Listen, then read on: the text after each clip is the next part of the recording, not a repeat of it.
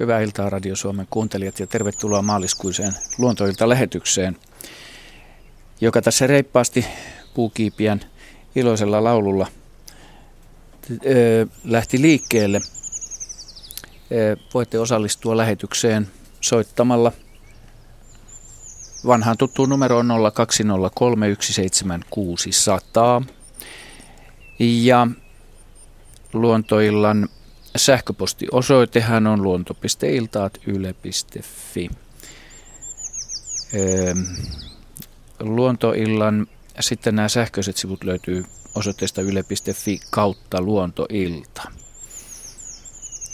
Ja kuvallisia kysymyksiä voitte katsella tuolta Radio Suomen etusivujen kautta ja sieltä menemällä luontoillan sivuille. Täällä studiossa istuvat kaikki meidän luontotietäjämme Heidi Kinnunen. Tervetuloa Heidi. Terve. Jaakko Kulberi, hyönteisasiantuntija. Jaska heilautti kättään, kerrottakoon se kuuntelijoille iloisesti. Juha Laaksonen Lintu, iltaa, ekspertti. Iltaa, iltaa. iltaa. Ari Saura Kalat. Ei vaan kaikille. Sammakot ja käärmeet, joo hei. Ja Henry Väre Kasvit. Moi täältäkin. Näin saatiin liikkeelle. Meillä lähetys jatkuu aina kello 20 asti totuttuun tapaan ja välillä tulee sitten 10 vaille 7 tulee merisäätä viiden minuutin ajan. Ja sitten viisi minuuttia ollaan taas lähetyksessä ennen kello 19 uutisia ja urheilua ja siitä mennään sitten kohden hamaa lähetyksen loppua. Jäikö jotain nyt vielä tuossa mainitsematta? Toistan vielä tämän numeron tässä varmuuden vuoksi, johon voitte soittaa on 02 03 17600. Ja niin, meillä pitäisi olla ensimmäinen soittajalinjalla siellä Paavo Siukonen. Hyvää iltaa. Hyvää iltaa. Paavo, sä oot lähettänyt meille kuvan myöskin tänne Joo. Ja sehän on nähtävissä, kerrottakoon kuulijoille, se on nähtävissä nimenomaan tuolla Radio Suomen etusivulta käsin pääsette tätä Paavo sinun lähettämäsi kivaa kuvaa tutkimaan. Sä voit itse kertoa niille ihmisille, jotka ei ole näkemässä tätä kuvaa, niin tästä kuvasta, jota me täällä studiossa katselemme. Siinä on lintu. Joo, siellä on harmaa aikana tuota Malmin lentokentän lähellä vähän mökin pihassa kuusen oksalla seisomassa ja taitaa vielä harakkakin vieressä räköttämässä. Joo. Ja tunnin verran se oli siinä kuusen oksalla ja sitten minäkin kävelin koiran kanssa lenkkiä ja välillä ja taas tuli takaisin katsomaan ja sitten aivan vierestä toiselta puolelta ojaa pääsin kulkemaan ja kuvasin sitä sitten siitä ja sitten tunnin päästä, tunnin verran oltiin siinä nähtiin sitä ja sitten jatkettiin matkaa. Ja, ja tota, se on täällä Malmilla pyörinyt tammikuun loppupuolesta. Mä oon nähnyt sitä viimeksi. Nyt on tosiaan kolmas kahdetta nähnyt viimeksi sitä, silloin kun mä kuvasin sen. Sen jälkeen en ole nähnyt, mutta aika moni muukin ihminen se on nähnyt milloin minkäkin puu latvassa tai sitten tuossa ojassa pyytystään. Varmaan jotain pieniä kaloja, koska se täällä viihtyy sitä mä olisin halunnut tietää, kuinka on paljon tämmöisiä harmaa-aikaroita nyt täällä pääkaupunkiseudulla tänä talvena on vesi. Ja pystyykö tuosta kuvasta sanomaan, mitä sukupuolta se on. Että mä oon vuodesta 89 asunut tällä alueella, niin ensimmäisen kerran mä näen harmaa aikaren tuossa Vantaansa laskevassa Longinnoista ensimmäinen 10. 2008. Joo. Ja sen jälkeen säännöllisesti syksyisin ja talvisin esiin. Paavo, tota, suurin piirtein kuultiin kyllä tuo kysymys, mutta tämä yhteys on hieman huono, että jos, no. jos sä pystyt vähän liikkumaan tai katsoa, että paraneeko se vähän liikkumalla tai vaihtamalla asemaa, niin... niin Voiko tota, sitten liian hiljaa? No en tiedä, nyt, nyt toimii yhteys Joo. kyllä paljon paremmin, mutta se mitä tässä pääkysymyksenä ymmärsin kysyttävän on se, että tunnistaako sitä sukupuolta niin, niin, perusteella. Joo, kyllä, kyllä.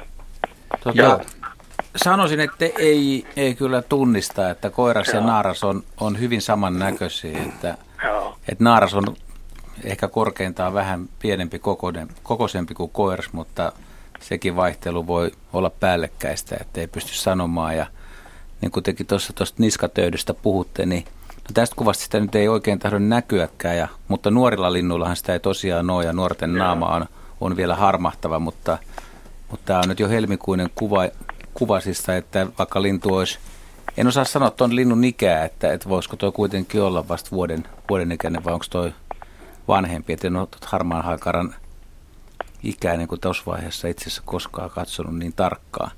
Mulla oli tota, takakin päin kuvattu kuvia, niin siinä ei ollut töyhtöä näkyvissä. Joo, no, joo kyllä. Et se voi olla silloin viime vuonna mm. syntynyt, syntynyt lintu, joka on kuitenkin sulkinut jo jonkun verran kuitenkin, että se on jo huomattavasti siis tämä, tämän kuvan perusteella aikuismaiseman näköinen kuin semmoinen syksyinen lintu, mikä mielletään Joo. ihan nuoreksi. Mutta niin tosiaan jää talvehtimaan sekä nuoria että vanhoja lintuja nykyään. Mulla ei ole valitettavasti tässä tuota Tiira-tietokantaa auki, eikä, eikä muutenkaan käytettävissä, niin mä en tiedä kuinka paljon tänä vuonna on talvehtinut, mutta joinain, joinain talvinahan Helsingin seudulla on ollut useampia kymmeniäkin lintuja. Joo. Omien havaintojen mukaan en ole, en ole kyllä nähnyt kuin ihan yksittäisiä yksilöitä joinain, joinain päivinä, mutta ei, ei läheskään yhtä hyvin mun mielestä kuin esimerkiksi edellisenä talvena. Mä sain tämän siihen samaan har, harmaan aikana tähän lintulaskentaan mukaan silloin yksi lauantai. Joo, joo. No se on, se on aika hyvä talvilaji tunnin, kyllä. Viettänyt tunnin sillä alueella ja sattumalta se lensi, vaikka oli sillä ojassa kanssa. Joo. Että tota, mielenkiintoinen laji siinä suhteessa, kun muistelee omia nuoruusvuosia ja silloin 80-luvulla kun retkeltiin, niin harmaa haikara oli siis aina harvinainen lintu ja hieno havainto, ja eikä oikein tullut mieleenkään, että niitä voisi nähdä joskus pääkaupunkiseudulla ja vielä talvisaikaan. Kyllä. Mutta moni, moni, jotka on paljon retkeillä, on huomannut, että, että linnusto muuttuu aika lailla ja harmaa haikara on yksi kärki lintuja näissä. Raati varmaan on samaa mieltä, muistelee omia retkiä. Yllättävän nopeita, miten se, miten se kanta lähtee kasvamaan. Ari? Niin, tästä harmaa haikarasta voisi sanoa, että sehän on ravintonaan käyttää tosiaan kaloja, niin kuin säkin olet varmasti tehnyt tämmöisen havainnon. Tietysti Joo, sammakot, sammakot, pienet Joo. matelijat ja hyönteisetkin kyllä kelpaa. Mutta että, Siitä ojasta on saanut semmoisen kuvan, missä silloin on nokassa pieni kala. Joo, okay. tämä, longina taimeja. Tämä longinoja on siitä mielenkiintoinen. Se, sehän on siis Vantaajoen alin sivujoki, laskee idästä, niin, idästä päin sieltä Malmin lentokentän tienoilta sitten hmm. Vantaajokeen siellä Savelan kohdilla, niin sehän on siitä erikoinen, että – Siinähän elää yksi Vantaanjoen elinvoimaisimmista meritaimen populaatioista. Eli siis joo, merestä joo. isot taimenet nousee sinne kudulle ja siellä on todella suuria taimenen poikastiheyksiä. Siinä on ilmeisesti aika hyvä veden laatu, koska se alkaa sieltä Tattariharjun lähdealueelta se joo, puro. Ja tietenkin tämä, ja siinä on myös aika kirkas vesi, että siinä näkee niitä kaloja. Kunnostettu niin. myös tässä. Joo, sitä on myös kunnostettu näille joo. taimenille ja se ilmiselvästi vetää sitten näitä lintuja, lintuja syöviä, ää, kaloja syöviä lintuja myöskin puoleensa. Että sehän on oivallinen paikka harmaan haikaralle talvehtia. Tosin meritaimenkin on luokiteltu äärimmäisen uhanalaiseksi. Että se löytää hyvän paikan tuommoisen, niin se, eikö se ole vähän kenkkujuttu? No saattaisi olla kenkkujuttukin, mutta toisaalta kaikki pedot kuuluu luontoon, että se, se karaisee kyllä sitä taimen kantaa, kantaakin siinä mielessä, että siellä on joitakin petoja, jotka niitä vähän ahdistelee. Voinko mä kysyä yhden kysymyksen lisää? No, jos ei kauhean pitkä kysymys on. No, mökillä tota, oli siellä lammella paljon rantakärmeitä ja sitten kerran kävelin koiran kanssa, niin siinä oli kymmenkunta harmaa haikaraa sen lammen ympärillä ilmassa, siis rannassa ja oksilla. Ja rantakärmet hävisi. Syökö se niitä rantakärmeitä myös? Kyllä se voi syödä ihan hyvin rantakäärmeitä, mutta siinä voi olla tietysti joku muukin syy tähän niin. ranta, rantakäärmeiden katu, katoamiseen. Mutta että kyllä harmahaikan ravintolistalle kuuluu melko monetkin ran, rantojen asukit ihan matelioista ja sammakoidamista kaloista. En ole kyllä koskaan Veikkaan, nähnyt. Onko kaikki nähnyt? kelpaa, joo. mikä on sopivan kokoista kyllä, ja erehtyy mm. liikahtaa. Kyllä, joo. Pikkulinnut ja joo. ihan mitkä vaan. Mutta tämmöisissä kosteikoissa ja rannoilla ja ruovikoissa, niin se ruokailee mielellään. Kiitos Paavo soitosta ja mukavaa kevään jatkoa. Keväthän on alkanut jo mun mielestä ainakin oikein kunnolla päässyt jo tässä vauhtiinkin alkuunkin. Joo, näin lähdettiin liikkeelle lähetyksellä ja ei muuta kuin seuraavaa soittajaa mukaan lähetykseen. Tuula Lehto, hyvää iltaa. No hyvää iltaa. Soittelet Espoosta. Mitä haluat kysyä? Soitan Espoosta. No tämmöisellä asialla, joka tässä nyt on koko talven äh, askarruttanut meitä. Meillä on mökki edellisen sukupolven tekemä tuossa Karjalla ihan äh, järven rannalla. Ja olin yksin mökillä ja oli tarkoitus, että juon päiväkahvit ulkosana ja ulkosalla ja tulin ulos sieltä keittiöstä – ja jotenkin vaan niin kun tuli semmoinen tunne, että mikä liikahti. Ja katsoin sinne katon rajaa ylimmän hirren kohdalle. Ja sieltähän roikku käärme siitä ylimmän hirren ja sitten siitä katon, katon niin kuin yhtymäkohdasta. Ja siinä me sitten tuijotettiin tovin, minä olin ihan jäykkänä ja niin se oli se käärmekin jäykkänä. Ja ensimmäiset ne ajatukset, mitkä mulla tuli, että kumpi, että onko kyy vai rantis kysymyksessä ja se jäi sitten näkemättä, koska eh, meillä on käärmeitä kyllä molempaa, molempaa lajia. Mutta tuota, eh, rantiksellahan on semmoiset kunnon keltaiset läiskät, jotka näkyy, mutta me tuijotettiin niin toisiamme, eikä mitään sivuliikettä, että se jäi sitten arvotukseksi. Ja siinä oltiin tovia, ja sitten tietysti itse liikahdin jonkun verran, niin se vetäytyi sitten sinne sisälle kattoon, katon sisälle. Ja se oli semmoinen 25 senttiä vähän päälle ulkona roikkumassa siitä. Mikä, mikä tota, värin varmaan ehdit havaita? No semmoinen tumma, ihan sama värinen kuin meillä on se hirsikin, semmoinen tumman harmaa. Joo. Eli että se oli ihan ihan niin kuin saman värinen. Ja, ja tuota, ei siinä mitään sinne se sitten tietenkin sitten meni sisälle. Ja tässä on nyt vaan sitten se kysymys, mikä meitä on askarruttanut, että onko mahdollista, että käärme käärme niin kuin tekisi pesää ja nyt kun kevät koittaa, niin että se olisi siellä esimerkiksi talvehtinut tai jotain, jotain tämmöistä. Tämä on nyt se suurin kysymys, että jos on vaikka kyy, niin, niin ei tunnu kauhean mukavalta ja minä en siellä nukkunut enää siinä päätuvassa enää koko kesän loppua. Että siis siis kä- käärmeet kyllä talvehtii, talvehtiin kyllä mieluummin maakoloissa ja maan alla, koska niin. se maan lämpö on hyvin tärkeä niille. Tuommoisissa korkeimmissa paikoissa, niin kuin jossain välikatossa tai muussa, niin, niin, niin. siellä se lämpötila laskee kyllä liian alas. Niille, niin, ja että... meillä ei ole, kun meillä on ihan, ei ole talviasuttava eikä en, mitään en lämpöjä usko. talvella. Ei, että... ei varmastikaan ole.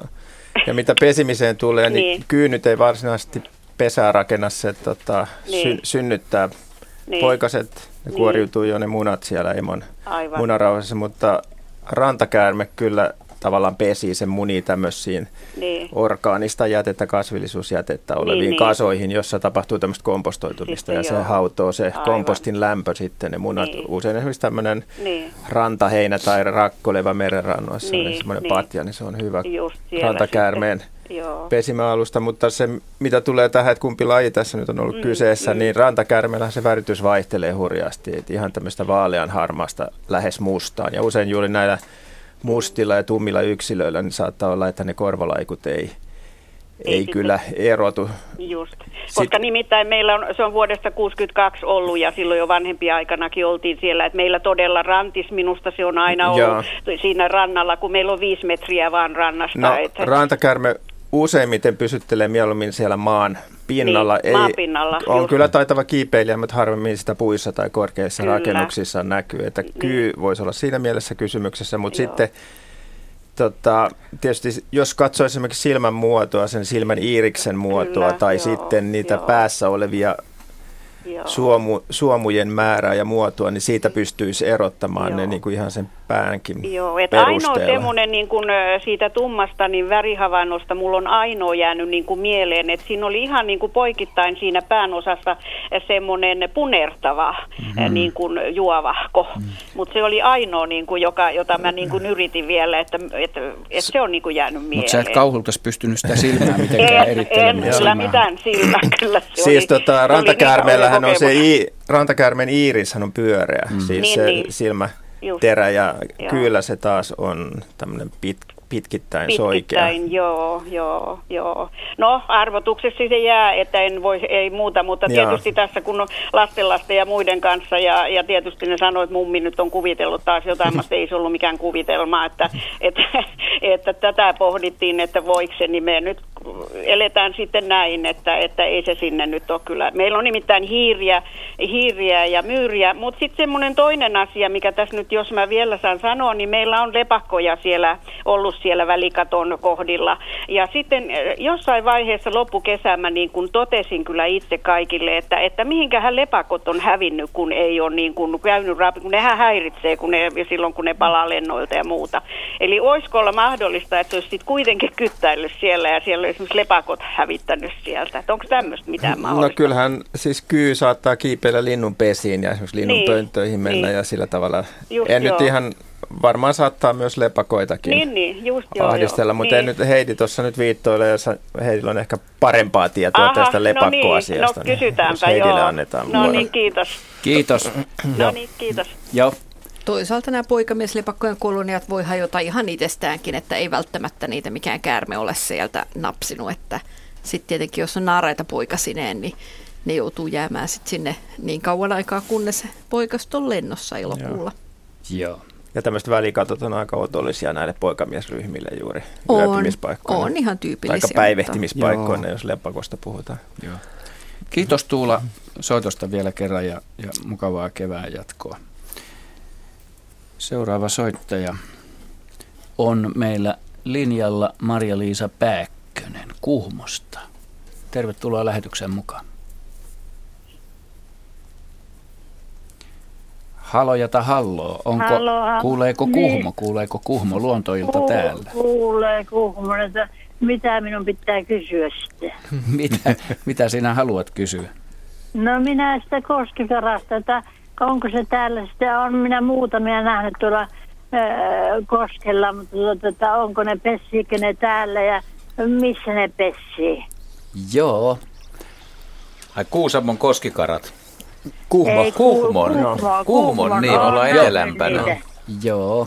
Kyllä mä luulen, että Kuhmon korkeudella on, on, on koskikaroja, mutta en, en, en kyllä osaa nimetä mitä koskee, kun on niin paljon sillä retkeily. Ja tietysti se laji on, on helpompi nyt havaita vielä talvella, kun on lunta maassa ja on, on purot auki ja, ja suurin osa sillä korkeusasteella niin noista muista tai jokia pienemmistä puroaloista on jäässä. Että tota, linnut tulee talvehtimaan ja kalastaa siinä talven ajan ja osa niistä linnuista muuttaa pois, mutta osa voi jäädä talveen.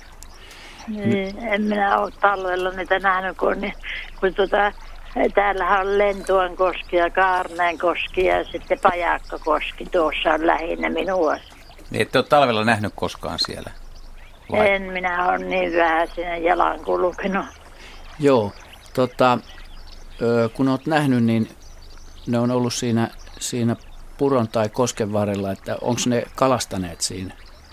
No nehän on siinä keikkunut kivillään ne on, että vissiin ne on kalastanut. Kun ne no kyllä ne sitten, jos se keikkumista on, se on semmoista niiailua, eikö niin? Niin. Niin. Ja sä kysyt, että miksi ne niiailee? Niin. Miksi ne Juha niiailee? Onko se niiden ainoastaan lajityypillistä käyttäytymistä? Vai onko sillä mitään aika, aika, funktionaalista no voisiko se liittyä jotenkin siihen, voisiko se liittyä nyt jotenkin siihen, että kun ne sukeltaa kuitenkin vähän väliä ja sitten kun tulee kuiville, niin pitää jotenkin vähän sitä höyhenpeitettä, sitä vesilastia pudottaa ne siitä. niin sievän näköisiä. Ne ei kuitenkaan ravistele itseään, niin ehkä se niiailu auttaa ei, siihen. Että niin ne. Sieviähän se on. Silloin, mm. Sehän on, oliko se joku vesipap estiksi vai mikä sen nimi mm. on. Öö, mutta se, harvemmin ne kuitenkaan kalo, kalastaa, että eiköhän ne enemmän vesihyönteisten toukkia sieltä niin, napsia. Niin joo. Jos on ihan pieniä. Pieniä kaloja kyllä joo. pystyy myöskin ottamaan. Voisiko se liittyy jotenkin siihen, että kun ne lähtee sukeltaa, että ne siikaa vähän vesihän taittuu. Niin, tai niin ne, tosi siihenkin se voi liittyä kyllä. Niin. Pystyy hahmottamaan etäisyyttä sinne veden alle. Joo, ja vähän niin. sitä, että miten se, linnuthan näkee UVtä, jota mä en mm. oikein osaa sanoa. Että, tai ja vaan luultavasti aika monet pystyy niin kuin näkemään sen, tai niiden näkö on polarisoituvaa myös, että että ne saattaa nähdä sinne veden alle eri tavalla kuin me. Niin. Mm, niin sitä ja sitten se, vesi, sit se vesihän taittaa sen jälkeen siinä, että Jep. jos se sille mittaa jotain sitä etäisyyttä mm. tai suuntaa. Että mi, miten, mihin kannattaa lähteä. Mä olettaisin myös Tiira mielenkiintoista spekulaatiota. Se on viikon luontoäänenä, se löytyy Areenasta, siitä löytyy aika se paljon taustalla laulelee tuossa. Mutta itse asiassa, jos joskus on kokeillut oikeita polaroideja ja katsoo esimerkiksi, miltä joku aurinkoisena päivänä joku suht matala vesialue. Miltä se näyttää polaroidit päällä ja ilman, niin se on muuten hämmästyttävää, miten siellä rupeaa erottua esimerkiksi kalat, kun se auringon heijastus on pois siitä. Ja se on ihan varma, että linnu, linnulla on joku, joku tämmöinen blokki siinä, että ne vaan kattelee omaa kuvaansa sieltä Joo. vedestä. Kiitos Maria-Liisa soitosta ja mukavaa kevään jatkoa sinne kuumaan. Hyvät kuuntelijat, kuuntelette luontoiltaan. Numero tänne lähetykseen on 0203 17600 ja sähköpostiosoite luonto.iltaat.yle.fi, josta otamme nimimerkki ihmettelevän kysymyksen, joka kuuluu näin. Miksi pihakuusemme kasvaa alaspäin? Pisimmät oksat ovat jo noin kahdeksan metriä pitkiä ja menevät pitkin pihaa. Nyt on lisäksi oksien latvoihin alkanut kasvaa uusia kuusia. Pihallamme on kohta kuusikko, jolla on vain yhdet juuret. Tapahtumapaikka on valkealla, aurinkoinen rinnetontti. Mm. Se on kiva, jos olisi ollut viisikko. Mutta, ja. mutta, mutta tähän on kaksi mahdollisuutta se, että se tekee uutta latvaa, niin kuulostaa siltä, että siinä on ollut pihakuusi, jonka latvaana joskus muin on katkennut ja nämä sivuhaarat tai oksat on sitten ottaneet ylivallan ja ryhtyneet kasvamaan pituutta sivulle päin. Toinen vaihtoehto olisi se, että kuusesta tunnetaan myöskin tämmöisiä niin sanottuja luonnonoikkuja, mutaatioita, joissa se ei koskaan ole kasvanutkaan ylöspäin, vaan ainoastaan sivusuunnassa.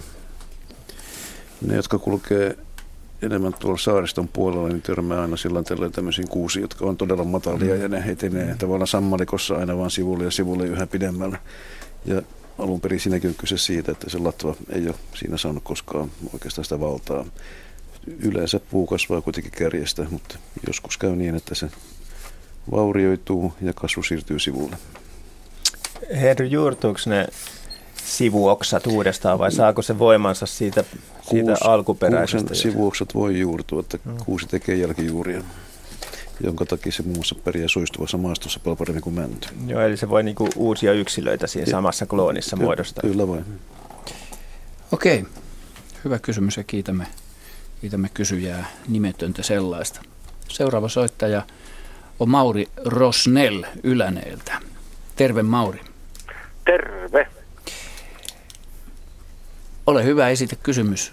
Mikä, äh, mikä Joo, mä tota olen seurannut tässä pihapiirissä muutaman lintupöntön asukkaita, eli meillä on tässä aika voimakas, voimakas tuota pikkuvarpuskanta tässä kuusiaidassa ja pihapiirissä. Ja täällä on tietysti myöskin nämä vakiotiaiset, sini- ja talitiainen. Ja mua on kiinnostanut jo viime kesänä semmoinen ilmiö, että kun nämä keväällä tähän aikaan rupeaa varaan näitä pönttöjänsä, niin, niin onko se mahdollista, että pikkuvarpunen on niin älykäs, että kun se mielestään ottaa jonkun pöntöhallintaansa, niin poistuessaan sieltä vaikka tuohon ruokailemaan, niin, niin se tukkii sen aukon jollakin heinällä tai niin kuin tuossa näkyy olevan nyt päivittäin, niin jollain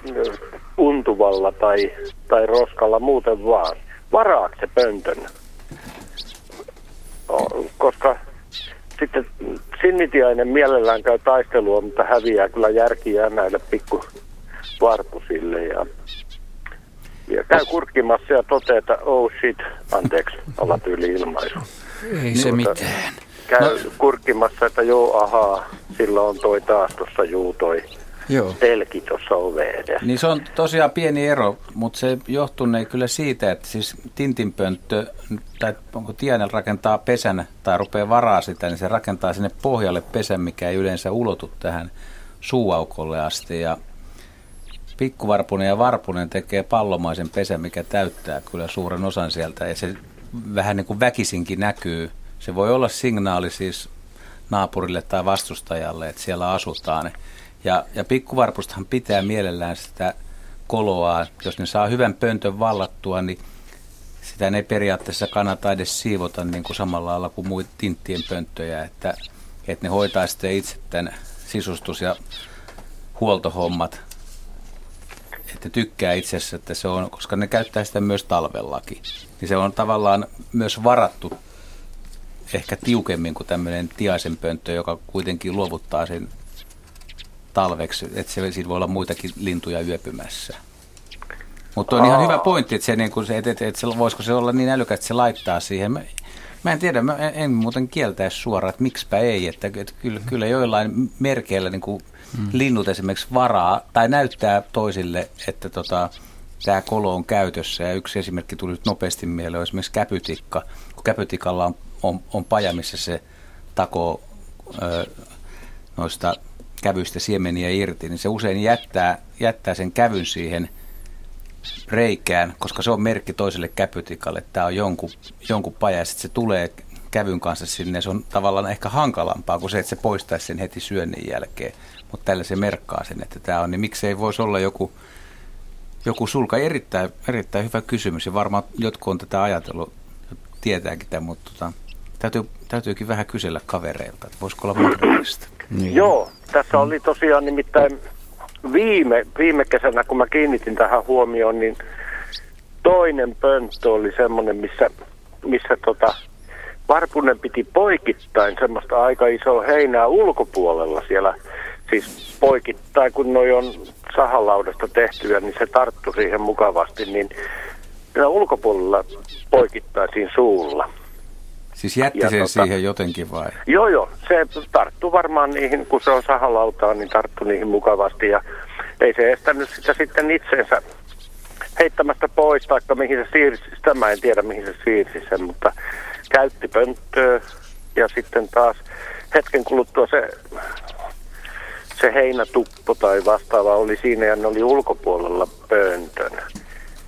Mutta tämä pönttö, mitä mä tällä hetkelläkin katselen, niin niin tuota, se, se koki kyllä tosiaan semmoisen muodonmuutoksen viime kesänä, että Sinnitiainen päätti, että heitetään Varpusen kalusteet pihalle ja sieltä lensi ihan jatkuvalla syötöllä tota untuvaa, kun tässä on, tässä on tota kanala lähellä, niin varmaan Varpuset on innostunut siitä pikku, pikkutipujen untuvista, jolla ne tuon pesänsä vuorasivat, niin Sinnitiainen päätti, että ja kissan villat Muu.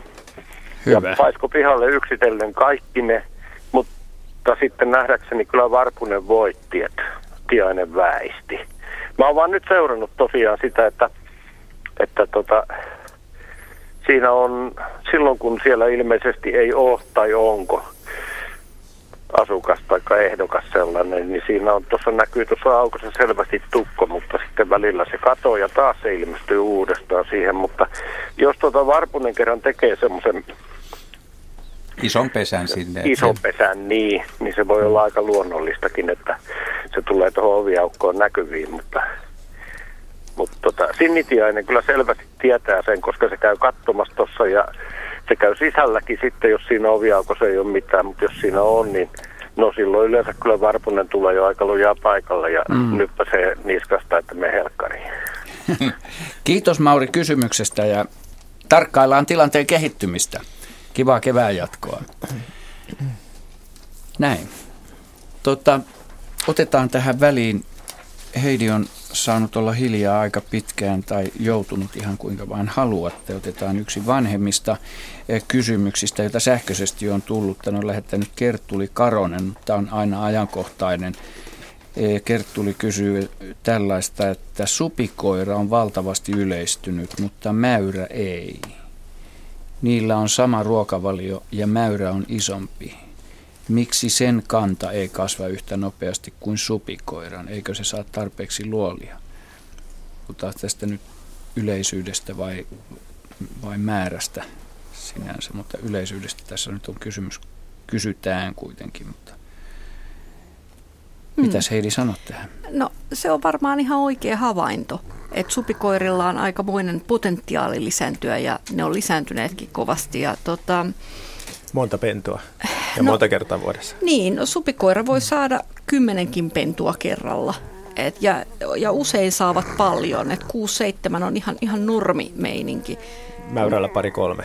Kaksi kolme on tavallista. Et periaatteessa yhdestä viiteen on mahdollista, mutta kaksi kolme on se normimäärä. Ja kyllä mä näkisin, että niin kuin tässä ravintopuolellakin niin kuin supi on kyllä ehkä vielä joustavampi. Että sille kelpaa vielä laajemmin kaikenlainen. Eikö sulla ollut Juha näitä supiruokkimiskokemuksia, jossa supille taisi kelvata kyllä, kyllä melkein mikä vaan? Joo, kyllä, kyllähän mä oon kokeillut kaiken näköistä. Mutta et niin, halua siitä sen enempää avautua. ja, ja sitten, tota, sitten ehkä voisi sanoa vielä niin, että mä ajattelen itse niin, että se, ää, se joustavuus sen talviunen suhteen tai sen suhteen nukkuako talviunta vai ei, niin se varmaan lisää myös sitä lisääntymiskapasiteettia koska supikoirista tiedetään, että ää, mitä aikaisemmin kevät tulee, niin sitä nopeammin ne supikoiran naaraat on lisääntymiskunnossa. Ja ne, niin jos sillä talviunella voi sitten ikään kuin säädellä sitä, että ää, kannattaako tai mi- miten pysyä mahdollisimman hyväkuntoisena. Nukkuu silloin, kun on liian kylmä ja huono sää ja lähtee sitten keräämään ravintoa ja toimimaan tota, toisella säällä. Onko tämä nyt kuorsaava supikoira Tää... vai mikä tämä?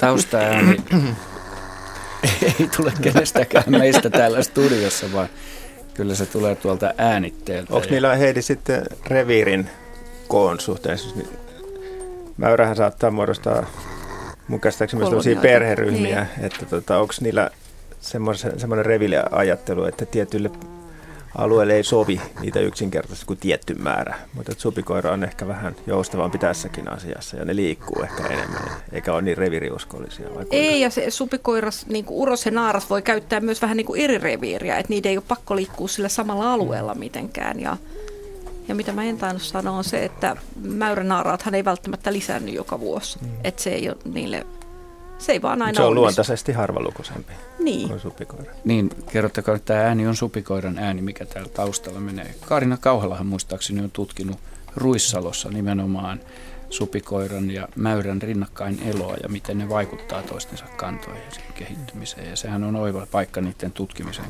populaatiokantojen tutkimiseen, koska se on suljettu saarialue. Mm.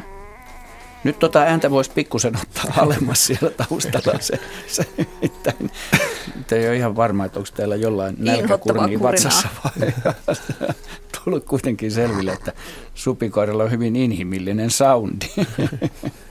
Mutta, kyllähän mutta, mutta vaikka ne tavallaan kilpailee ravin, ravinnosta, niin Mm, ja Joo. poikauskuollisuus on kummallakin kuitenkin suuri, että, mutta se koskee Joo. myös mäyrää, joka saa vähemmän poikasia. Joo. Supeillahan niitä näkee sitten paljon myös auton alle jääneenä. No supikoiralla eikö se johdu, muistaakseni Kaarina nimenomaan kerran kertoi, että se johtuu siitä, että supikoira kärsii liikenteestä enemmän, koska poikaset mm. lähtee aikaisemmin liikkeelle mm. ne on mm. poikkeuksetta nuoria ja poikasia, jotka autoille jää, mutta mäyrähän, mäyrän poikastan pysyy pitempään pesässä. Joo. Ja silloin kun mäyrä jää alle, niin se on todennäköisesti aina aikuinen mäyrä, joka ehkä ruokkii poikasia ja sitten se on aina pois siitä ruokkimisesta ja sitten kun ruokaa ei tule, niin ne poikasetkin kärsii ja en, kenties kuolleeksi sinne pesäänsä. Näin. Okei. Okay. Mutta mainioita eläimiä kummatkin. Erinomaisen mainioita. Viimeksi eilen näin supikoiran lyllertävän auton valokeilossa tuli myöhään kuvauksista, ajoin pois, niin eikö tämä kehveli painellut sitä tietä pitkin. Ja vaikka sanotaan, että, ja mäkin olen vissiin sanonut se joskus, että supikoira on melkoinen lyllerö ja ihminen saa sen parhaimmillaan juosten kiinni, mutta kyllä tämä kipitti niillä tikkujaloillaan siis aika hurjaa vauhtia niin, että se tuuhea karvaturi vaan lainehti siinä auton valokeilossa. Se oli vekkuli näky, että kyllä se yllättävän kovaa kipitti. No niin, sitten, sitten tota, joo, mennään eteenpäin lähetyksessä. Meillähän on tässä kosolti aikaa vielä merisäähän 12 minuuttia. Ja seuraava soittaja, Arne Väisänen Pyhäsalmelta. Hyvää iltaa. Hyvää iltaa. Minulla oli vähän semmoinen kysymys. Saan esittää jo kysymyksen. Ole ystävällinen. Kysy.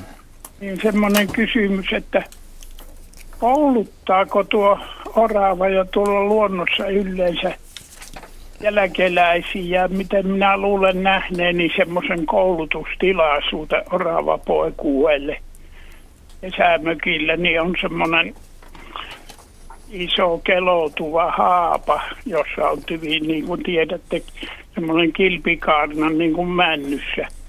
Mm. Siihen tuli sitten, oli tullut semmoinen orava poiku, ne oli, ei ollut paljon karvoja vielä hännässä. Niitä oli ainakin viisi kappaletta, ehkä kuusikin, kun se liikenne oli niin vilikasta, että tarkkaa lukua ei pystynyt ottamaan niistä. Emo seilasi siinä haavan rungolla, siinä paksukarnasella haavan rungolla ylös alas ja, ja ne pojat, ne, ne empi alakkuun.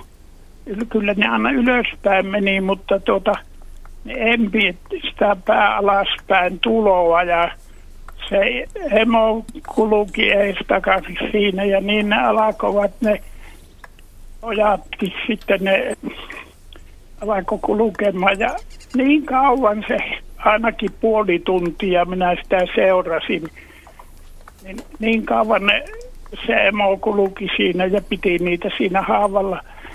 Viimeinenkin uskalti kulkea useampaan kertaa alaspäin ja sitten ne lähtivät matkojaan siitä, että onkohan tuo niin kuin koulutustilaisuus. Mm. Hyvä kysymys. Arvele. Joo. Mitähän? Jos tähän pitäisi vastata, niin mä sanoisin, että on varmaan koulutustilaisuus, että Oraväitihän on yksin huoltaja ja hoitaa itsenne poikasensa ja panitte ihan oikein merkille, että niitä poikasia voi olla kuuskin, että se on, se on Oravalle hyvä määrä ja se kertoo, että... Itsestä minä olen aivan varma, mutta tosiaan se on niin vilkasta se meininki, kun ne siinä meni vähän ympärikin sitä haavan runkoa, että niitä on vaikea laskea, mutta se oli mielenkiintoista katsoa, että se, se ei ennen lopettanut se emo siinä sitä ylös alas kulkua ennen kuin viimeinenkin uskalti tulla pää alaspäin useamman kerran. Mm-hmm. Ja ne oli siinä liik- liikkeessä mukana. Joo, siis kyllä ne seuraa emoaan vielä senkin jälkeen, kun ne ei enää siltä maitoa saa. Ja, ja silloin, niin kuin, silloin kyse on ehkä juuri tästä koulutusjaksosta, jolloin mm. ne taidot opitaan, miten oravana ollaan. Mm. On sitten toinenkin orava juttu, mutta tuossa välissä sanottu, kun se haapa on semmoinen onttokelohaapa, niin siinä on monen linnun pesä ja sitten, no lintuhan se on tikkakin sanotaan näin. Se ei ole mikään salainen paikka sitten, kun tikalle pojat tulee. Se on läpipäivä ja aamuyöstä tuommoisen pari tuntia ne, siellä on hiljasta, mutta muuten siellä se on hyvin äänekäs paikka se tikan pesä. Mm-hmm.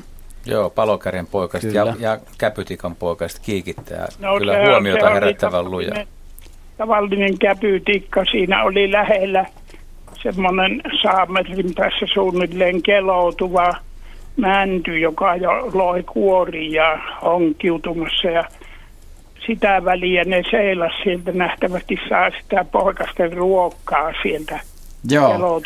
Joo, ja se kuuluu yllättävän kauas se poikasten no, ruuankerjuu ääni sieltä pesäkolosta. Naapurimökki on siinä sadan metrin päässä suunnilleen, niin sitä käytiin aina kuuntelemassa sitä. Joo.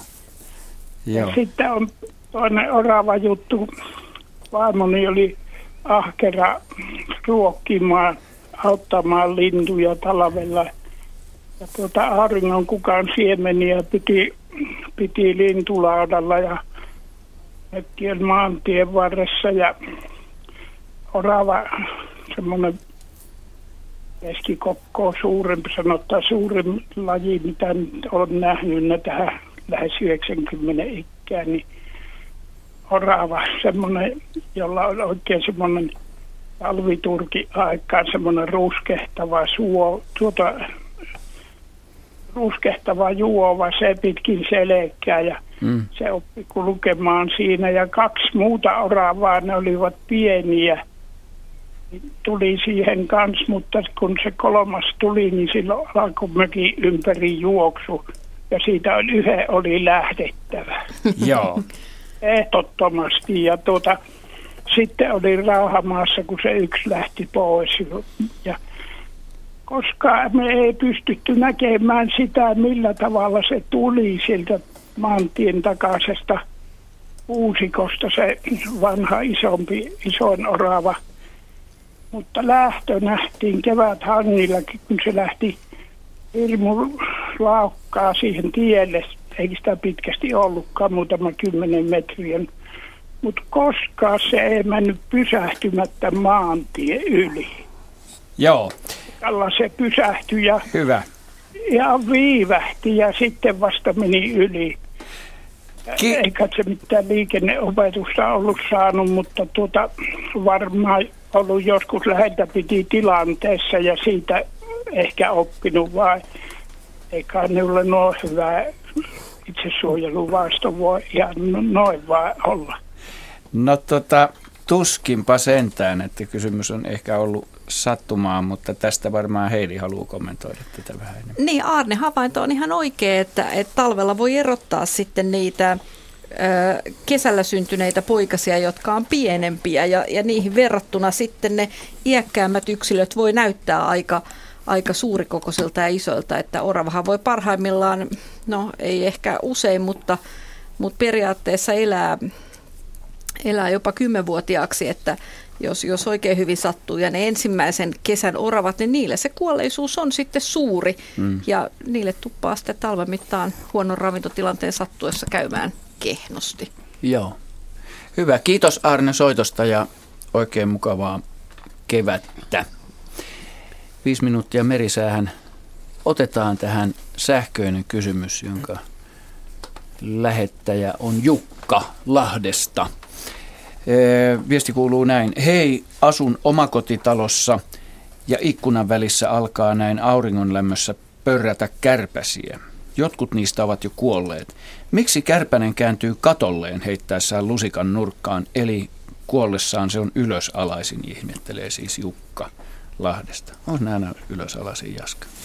Ei, mutta aika niin. usein on, ja se johtuu siitä, että, Kärpäsen muodosta. että kun tota, ne, ne kupsahtaa, niin tasapainoaisti tuppaa hengen lähtiessä niin hieman heikentymään. Ja, ja sitten kun ne kuivahtaa, niin, niin, tota, niin ne jalat on yleensä vähän käppyrässä ja koppurassa, eikä harmonisesti sivuilla. Mm. Eli tämä johtuu ihan, ihan siitä, että kuoleminen on enemmän tai vähemmän tämmöinen, miten nyt sanoisin, Hokkari. horjuttava olemu, äh, kokemus. Hokkarit taivasta kohden tapahtuma. No sanotaan näin, että ei ne ole ainakaan missään normaalia asennossa, niin kuin lepoasennossa ja siitä sitten keikahtaa aika nopeasti turvalle, että, tai itse asiassa ei turvalle, vaan katolle. Kyllä mä luulen, että jos tämmöisen kuivan kärpäsen heittää niin kuin arpakuutio pöydälle, niin 80, niin se on ketarat näin. ylöspäin, koska ne siivet on aika tasaisesti. Siivet siellä. on jo, Just näin. siis jos puhutaan näistä normaaleista ikkunoilla olevista elukoista. Hyvä. No niin, kiitos tästä kysymyksestä ja ehditään, otetaan tässä tämmöinen riski kolme minuuttia aikaa, otetaan lyhyt soitto tähän ennen merisäätä. Herkko Aalto on Janakkalasta seuraava soittaja. Hyvää iltaa. Joo, hyvää iltaa täältä Janakkalasta. Joo. Joo, Ole hyvä. Tämmöinen kysymys jo, että tässä mä asun täällä maaseudulla, niin mulla on semmoinen telkänpönttö tässä lähilammeella ja siitä on tuossa semmoinen peltosaarekkeen keskellä pieni lampi ja mä tarkistin niitä pönttöjä ja siellä oli semmoisia kuivia männyn oksia laitettu sinne ja poistin ne, niin siellä oli semmoista sammalta viittasi tiasen pesää, että voiko tiainen tukkia pöntön suuta, että Okei, okei. Joo, sieltä oli ihan semmoista selvää kuivaa männyn oksaa, että se oli niin pienennetty se aukko siitä, että siitä ei telkkä päässyt. Että telkkä pesi siitä monena vuonna, mutta yhtenä vuonna kävi tämmöinen, että Okei, okei, hyvä. Katsotaan mitä, Jos mä saan veikata. Niin. Mulla on, aina- mulla on ainakin oravasta semmoisia Joo. kokemuksia, että telkänpönttöön raadataan männynoksia ja sammalta. Tämä olisi munkin veikkaus. Ja myöskin Asko hauta veikkaus tuolta tarkkaamman puolelta. Tuliko muita veikkauksia? Orava esitetty, orava ensimmäinen, orava toinen, orava kolmas kerta. Tota, Myyty. En osta oravaa. mutta se on... Ei, mutta sen pesä. Niin. Mutta olisiko muita vaihtoehtoja sitten? Mutta se on niinku tukittu se. No mutta se siis, orava samalla lailla kuin nämä varpuset tekee aika ison pallomaisen pesän. Mm. Jos se innostuu tekemään sen telkänpönttöön, niin se kyllä täyttää sen koko, niin mm. koko onkalon sillä pesämateriaalillaan. Se aika täytyy tehoka. olla mahtava suoja talvella etenkin. Mm. Mm. Ihan varmasti.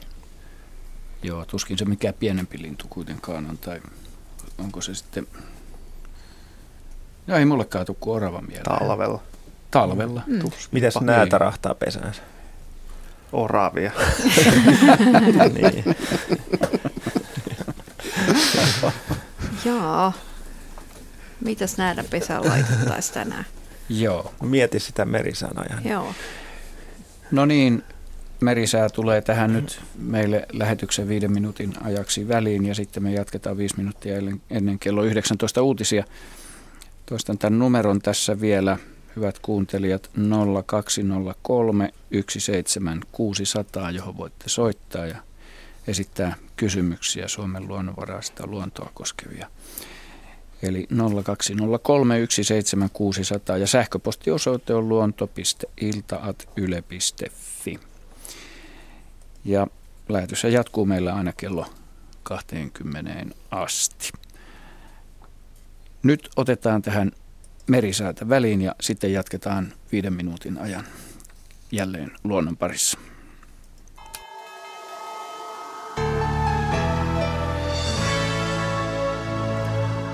Kello on 18.50. Tässä säätiedot merenkulkijoille. Ensin kovan tuulen varoitus. Perämeri, etelän ja lounaan välistä tuulta, huomenna 14 metriä sekunnissa. Siis kovan tuulen varoitus, perämeri, etelän ja lounaan välistä tuulta, huomenna 14 metriä sekunnissa.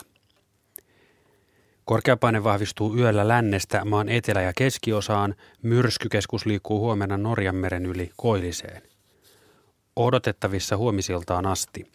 Suomenlahti Pohjoistuulta 5-9 metriä sekunnissa, yöllä heikkenevää koilliseen kääntyvää tuulta, aamusta alkaen idän puoleista tuulta 2-6 metriä sekunnissa, hyvä näkyvyys.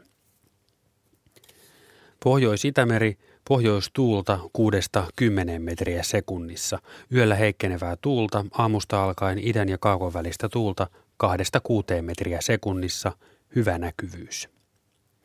Ahvenameri ja Saaristomeri – Heikkenevää pohjoistuulta aluksi 5-9 metriä sekunnissa, yöstä alkaen suunnaltaan vaihtelevaa tuulta 2-6 metriä sekunnissa, aamupäivällä etelän puolelle kääntyvää tuulta, hyvä näkyvyys. Selkämeren eteläosa Heikkenevää pohjoistuulta aluksi 4-8, yöstä alkaen suunnaltaan vaihtelevaa tuulta 1-5 metriä sekunnissa, aamulla vähän voimistuvaa etelätuulta, päivällä 5-9 metriä sekunnissa, hyvä näkyvyys.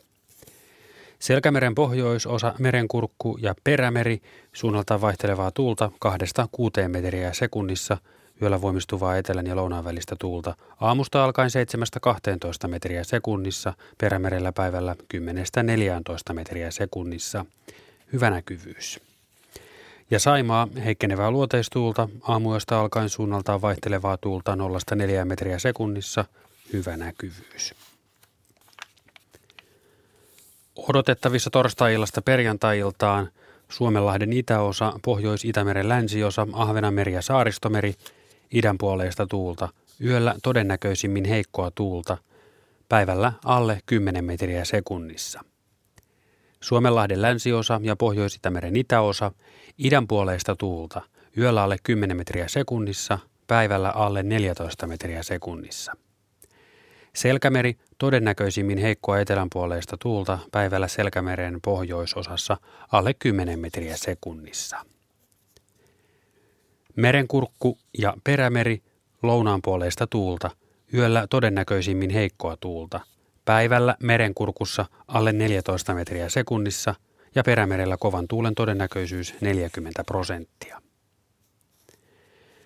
Säärannikkoasemilla tänään kello 17. Haapasaaressa lämmintä oli kolme astetta, tuuli kävi pohjoisesta neljä metriä sekunnissa, selkeää ja näkyvyyttä yli 50 kilometriä.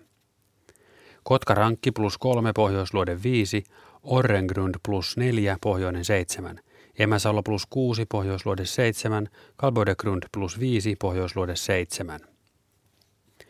Eestiluodon tuulitieto, pohjoisluode 5, harmaja plus 5, pohjoinen 8, selkeää 45. Mäkiluoto plus 6, pohjoinen 7. Bokashär plus 5, pohjoinen 8, selkeää yli 50. Jussarö plus 6, pohjoinen 6, selkeää yli 50. Hanko Tulliniemi plus 7, muut tiedot puuttuvat. Russarö plus 5, pohjoinen 6, Venö plus 4, pohjoisluode 6. Uutö plus 3, pohjoinen 10, selkeää 40. Bookshare plus 3, pohjoinen 13, Rista plus 4, pohjoinen 3, selkeää 45. Gotska Sandön plus 3, pohjoiskoillinen 7, selkeää 23, Rajakari plus 5, pohjoisluode 7, Fagerholm plus 5, pohjoisluode 3, Kumlinge plus 3, pohjoinen 6, selkeää 45. Nyhamn plus 5, pohjoinen 6, selkeää yli 50, Märket plus 3, pohjoinen 7. Isokari plus 3, pohjoinen 8, selkeää 45, kylmäpihlaja plus 2, pohjoinen 10, selkeää 28. Tahkoluoto plus 2, pohjoinen 7, selkeää 30, Selgrund plus 3, pohjoisluode 5, selkeää 35. Bredgärdet plus 3, pohjoisluode 3, Strömingsbodan plus 3, pohjoisluode 3. Vallassaaret plus 3, länsiluode 1, Kallan plus 2, pohjoisluode 2. Tankkar plus 2, länsiluode 4, selkeää 45. Ulkokalla plus 1, luode 4, Nahkiainen plus 1, luode 6. Raahe plus 1, luode 3, 40. Oulu Vihreä saari miinus 1, luode 4, yli 50. Marjaniemi 0, länsiluode 2, selkeää 30, Kemi 1, 0, länsiluode 5 ja Ajos miinus 4, länsi 3, selkeää ja näkyvyyttä 9 kilometriä. Meriveden korkeudet tänään kello 17, Kemi plus 6 senttimetriä, Oulu plus 7, Raahi ja Pietarsaari plus 4, Vaasa plus 1, Kaskinen plus 1, Mäntyluoto plus 2 ja myös Rauma plus 2. Turku plus 0, Föglö plus 2, Hanko plus 3, Helsinki plus 3 ja Hamina plus 4 senttimetriä. Alkon korkeus oli tänään kello 16 Pohjois-Itämerellä 1,7 metriä.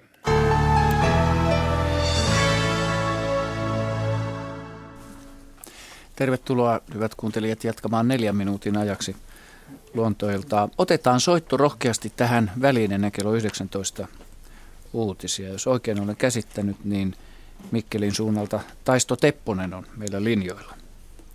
Kyllä olen. Terve Taisto. Esitä kysymyksesi, ole hyvä. No kun me on noita jäniksiä ruokkunut tästä useita vuosia. Ja tänä talvena siinä on pyörinyt semmoisia omituinen värinen jänis, että se on osa on ruskita laikkia selässä ja kyljissä.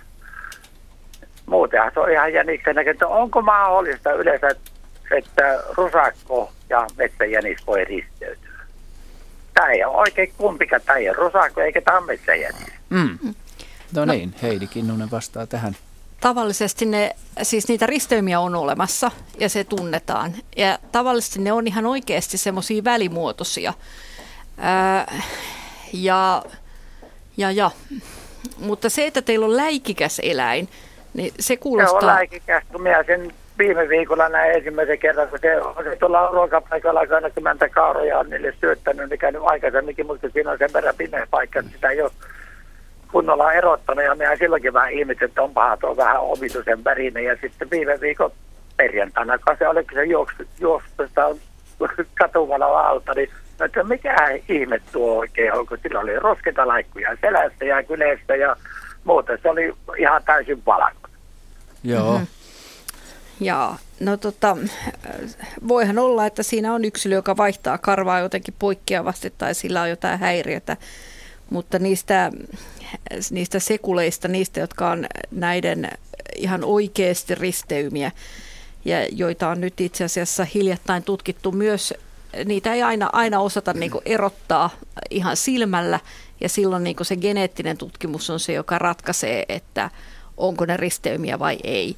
Ja niistä tiedetään, että niitä on yllättävän paljon ja valehtelenko mä, olisiko lähellä 20 prosenttia? No siis, tai... Ruotsissa on tehty tutkimus, jossa, jossa tota on selvinnyt, että noin 10 prosenttia metsäjän rusakoista kantaa metsäjäniksen DNAta. Sitä DNAta voi olla vaihtelevia määriä mm, sitten mm, riippuen, mm. että minkä asteinen Milloin on sekoituttu, niin. Mutta tota, ja myös Suomessa on tehty ihan samanlaisia havaintoja. Joo, että, että 20 prosenttia Sitä on tutkittu muun muassa, no ehkä, ehkä hiukan, mutta joka Joo. tapauksessa Itä-Suomen yliopistossa muun muassa on tehty näitä onko tutkimuksia. Sille, onko se tutkittu tota, mitokondrionaalisella DNAlla vai tai siis CO1, Mitokondriaalisen GYTB-geenin mukaan.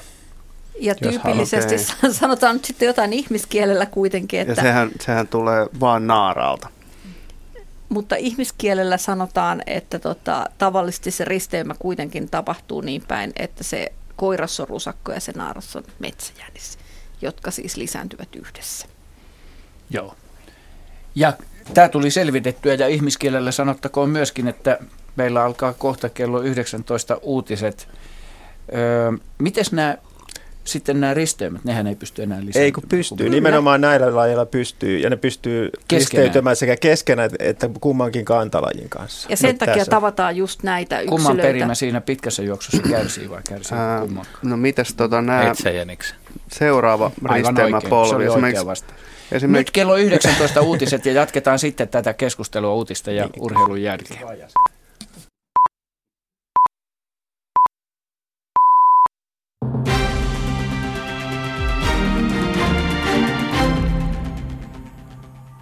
Hallituspuolueet ovat joutuneet eduskunnassa ilmiriitaan koulusäästöistä. Opetusministeri Krista Kiuru ilmoitti esittävänsä koulusäästölakien vetämistä pois eduskunnasta. Pääministeri Alexander Stubbin mukaan asiasta on vielä neuvoteltava hallituksessa. Kiurun mukaan nyt käsittelyssä oleva rahoituslaki ei toimi, koska oppositio kaatoi lakiesityksen, jolla koulutuksen järjestämisluvat olisi pantu uudelleen hakuun. Koulutuksen toimilupa-uudistus karjutui eduskunnassa toissa päivänä. Yhteensä hallitus aikoi säästää koulutuksesta 260 miljoonaa euroa. Suomen tulisi luopua palkankorotuksista ja karsia etuja. Tätä ehdottavat raportissaan valtion taloudellisen tutkimuskeskuksen ylijohtaja Juhana Vartiainen ja Ruotsin entinen valtiovarainministeri Anders Bori.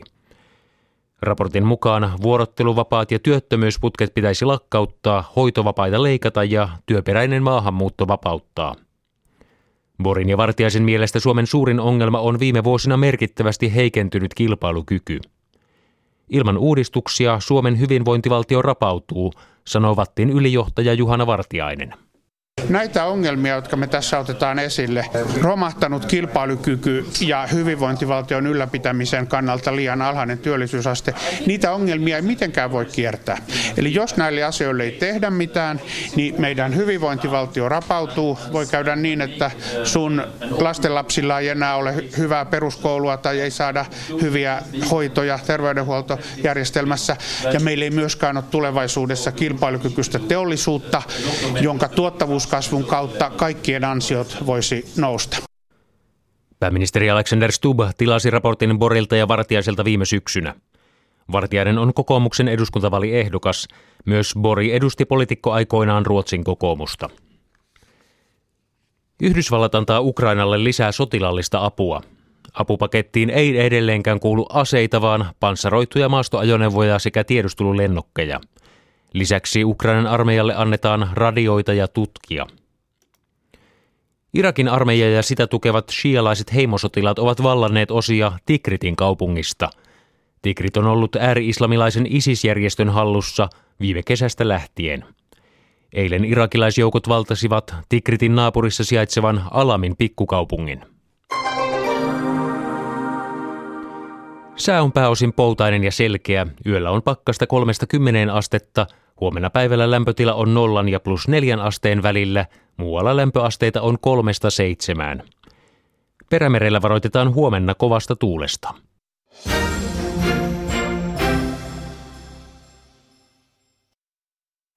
On urheilun vuoro. Studiossa Laura Arfman.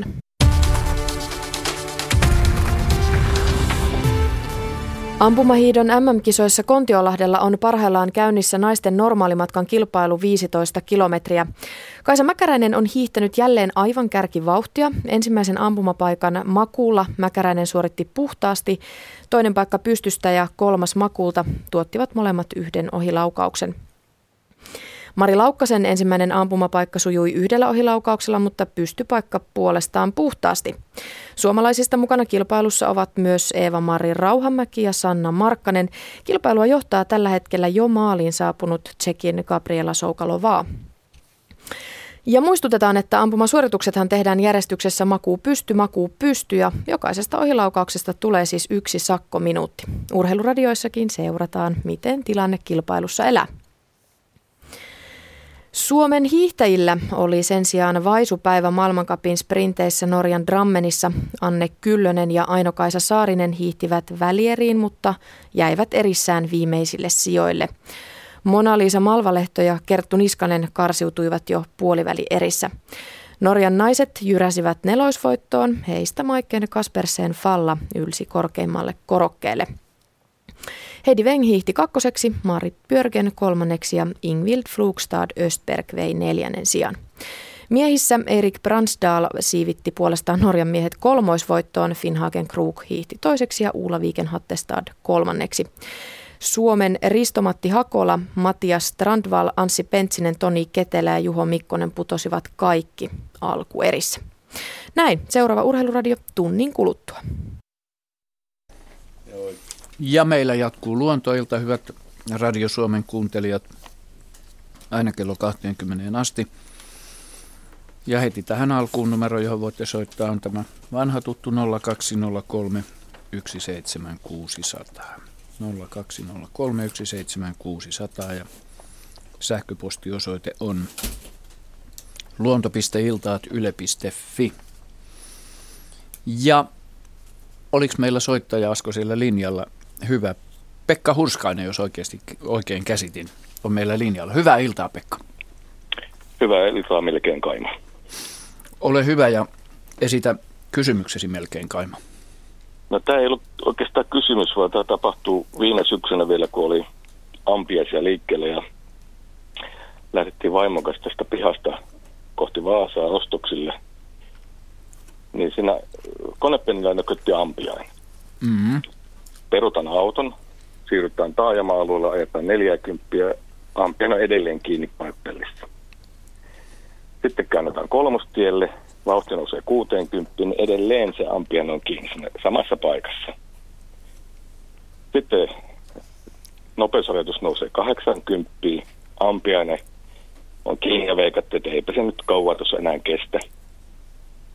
Ja ollaan tultu neljä kilometriä, niin vaihtuu sataseen, niin sen jälkeen sitten nähtiin, että, yksi alkaa kerrallaan välillä irtoa ja välillä se saa takaisin kiinni. Ja vauhtia oli sitten niin kuin reilusti yli 80 ennen kuin se ampen irtos siitä, niin tulee kyllä nyt kysymys mieleen, että millä ilveellä se piti itsensä kiinni niin kiiltävässä pinnassa kuin auton konepelti. Jaa. Hieno, hieno havainto ja Hyvä kysymys. Eikä ajettu kolariakaan kyllä, että kun piti katsoa liikennettäkin, mutta se oli sattua just siinä mun kuljettajan näkökentässä, että päästään seuraamaan kaikki nämä nopeudet sun muut. Joo. Joo, Jaska, tota, Jaska ihmettelee tuossa. En mä oikeastaan ihmettele ollenkaan. Että siis, Jaska ei ihmettele ollenkaan. Ää, olen itse seurannut hyvin monienkin hyönteisten pystyvän vastaaviin tempauksiin hyönteisillähän on, on tota niin, eräänlaiset tämmöiset imukuppimaiset systeemit jaloissaan kynsien lisäksi. Ja molemmat systeemit on varsin tehokkaita, että, että esimerkiksi hampiaisilla on, on tämmöiset anturimaiset ää, niin kuin, ää, jalkojen kärjet. Ja jotka niinku, niiden niinku mikrorakenne toimii samalla tavalla kuin imukuppi, että, että esimerkiksi niinku tässä ihan pari vuotta sitten niin patentoitiin, oliko nyt Yhdysvalloissa tämmöinen tämmönen, tota niin, taulujen kiinnitysmenetelmä, joka, jossa oli matkittu gekkojen jalkapohjien tämmöistä lamelli, lamellisysteemiä ja, ja tämä niin kuin on hyvin samantyyppinen myös hyönteisillä, että joskin paljon pienemmät pinta-alat kyseessä, mutta esimerkiksi tämmöisen ää, niin kuin ihan repäsemällä irrotettavaan tavallaan tarraan, jonka voi loputtomiin kiinnittää minne haluaa, niin se voi lyödä seinään taulu, taulutelevisio kiinni postikortin kokoisella tämmöisellä tarralla. Ja se perustuu juuri tähän niin kuin, näiden gekkoliskojen niin kuin, kämmen pohjan kuviointeihin mm. käytännössä. Ja hyönteisillä on, on kaikilla, myös kärpäsillä on samantyyppiset. Niitä on vähän erityyppisiä malleja, mutta usein niissä just toistuu tämmöinen hyvin hieno lamellimainen, jota ei välttämättä edes ihmissilmin nähdä, näe tota, niin, kuviointi, joka sitten toimii imukupin tavoin. Ja tämä on tämä taika. Plus, että konepelti ei ole ollenkaan niin sileä kuin mitä siitä voisi luulla. Että, että se on suorastaan karhea, vaikka se olisi maalattukin niin hyönteisten mittapuun mukaan. Että mutta Plus oli... siinä on kaikenlaista roskaa, vaikka mistä nähdäkään. Mm. Sama oli... koskee ikkunalaseja ja näin pois. Tämä oli Pekka siis selvästi niin kuin ihan elävä Joo, ihan, ihan selvä, joo. kyllä. Joo, joo. Joo, ja vielä kun se tota, välillä sillä lähti yksi jalka irti, niin se pystyi laittamaan sen jalan takaisin kiinni. Joo, ja joo. kyllä mietittiin, että millä voimalla se pystyy pitämään no, tällaisia nopeuksia vastaan. Ja sitten yksi kysymys, miksi? Miksi se vaan päästänyt No ei nyt huvittanut sillä kertaa. Se on vaarallista lähteä, lähteä tekemään radikaaleja liikkeitä tuossa nopeudessa. En mäkään päästä sen näin irti 480, vaikka osaisinkin lentää. Että, että tota, niin, esimerkiksi niin ampiaisten lentonopeus on jo lähellä 40 varmaan nopeimmilla lajeilla. Että, et ei se nyt sen jalan heiluttelu siinä viisi on vielä kiinni, että se ei kauhean suuri tota, niin, tappio on prosentuaalisesti. Hyvä Pekka, hieno havainto ja kiitos kivasta kysymyksestä. Kiva, kiitos kiva jatkoa kanssa. Kiitos Joo. samoin. Hei hei. Moi. Silti tuntuu siltä, että toi on niin kuin, mitä mä sanoisin, jopa ylihyvä systeemi siihen, millaisia tuulenpuuskat normaalisti voi olla.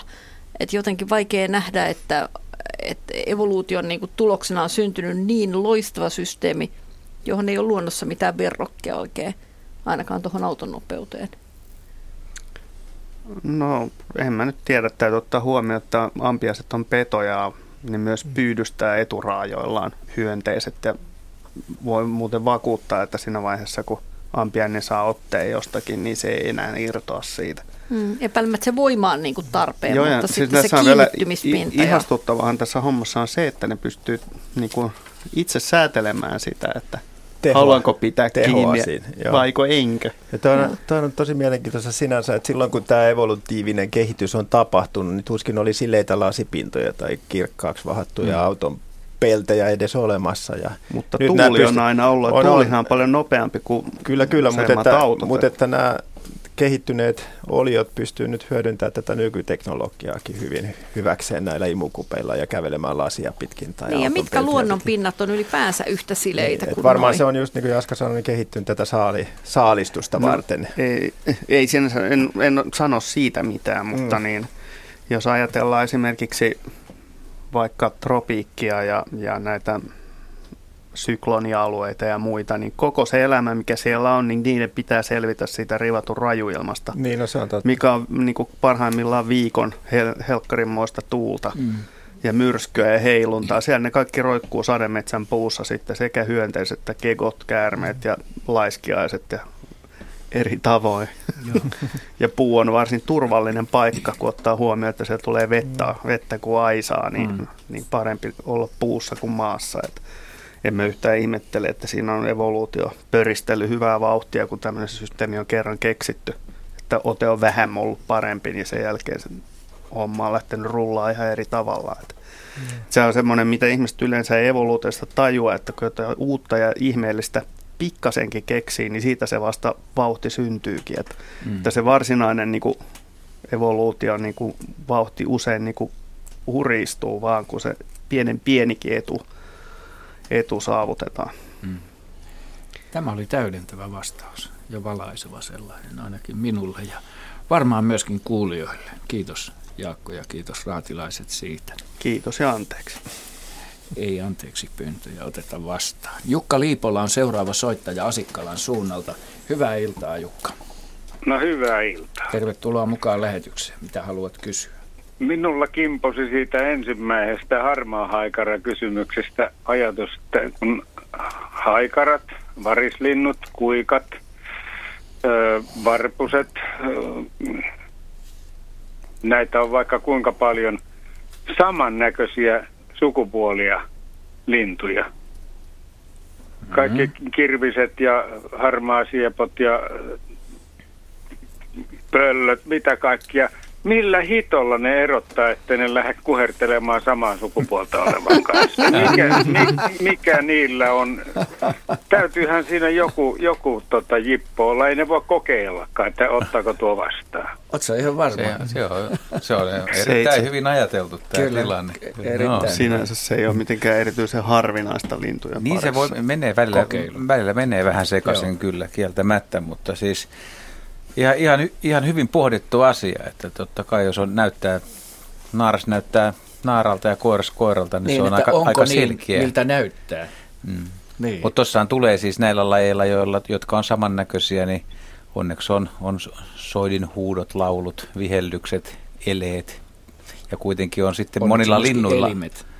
Kyllä, myös ne, mm. mutta monet linnut, niin niillä voi olla kyllä ihan pienpiirteisiä kierroja sitten pyrstön pituudessa ja, ja höyhenpuvun värissä, mitä ultravioletissa nähdään, ja me ihmiset ei välttämättä niin kuin reagoida siihen, että ne on, hy, ne on aika samannäköisiä.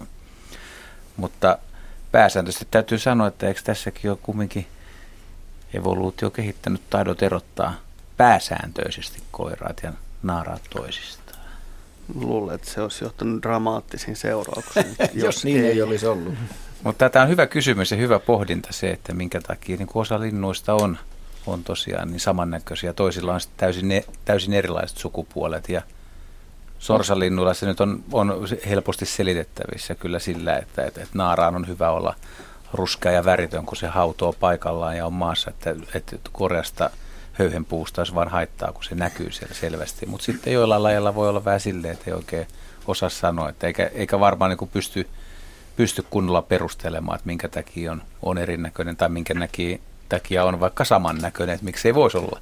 Nythän me puhutaan vain siitä, mikä ihmisen mielestä näyttää samannäköiseltä. Pitää ottaa huomioon linnuilla just tämä eri tapa hahmottaa näkökyvyn avulla, niin kuin esimerkiksi ultraviolettisäteiden vaikutusta. Niin onko Juha sun mielestä tai muidenkin mielestä, onko tutkittu tätä, että onko tässä tässä viestinnässä mitään semmoisia eroja, mitkä linnut havaitsee jo näköaistin perusteella, no, kyllä nimenomaan mitä ultra, ei näe. Ultravioletti, niin kyllä ne näkyy, näkee paljon värikkäämpänä toisensa kuin me esimerkiksi nähdään. Mutta usein sitten niillä lailla, tuosta vaikka sinirinnan esimerkiksi, niin sinirinta on, herra sinirinta on varmaan naaraan mielestä vielä paljon paljon komeampi kuin meidän mielestä, Joo. jolla on tämmöinen oikein, oikein kaunis sininen rinta, niin miltä se näyttää sitten, kun on, on vielä vähän kykyä tuossa näkökapasiteetissa. Mutta entä herra Varis? Herra Varis, niin. Hmm.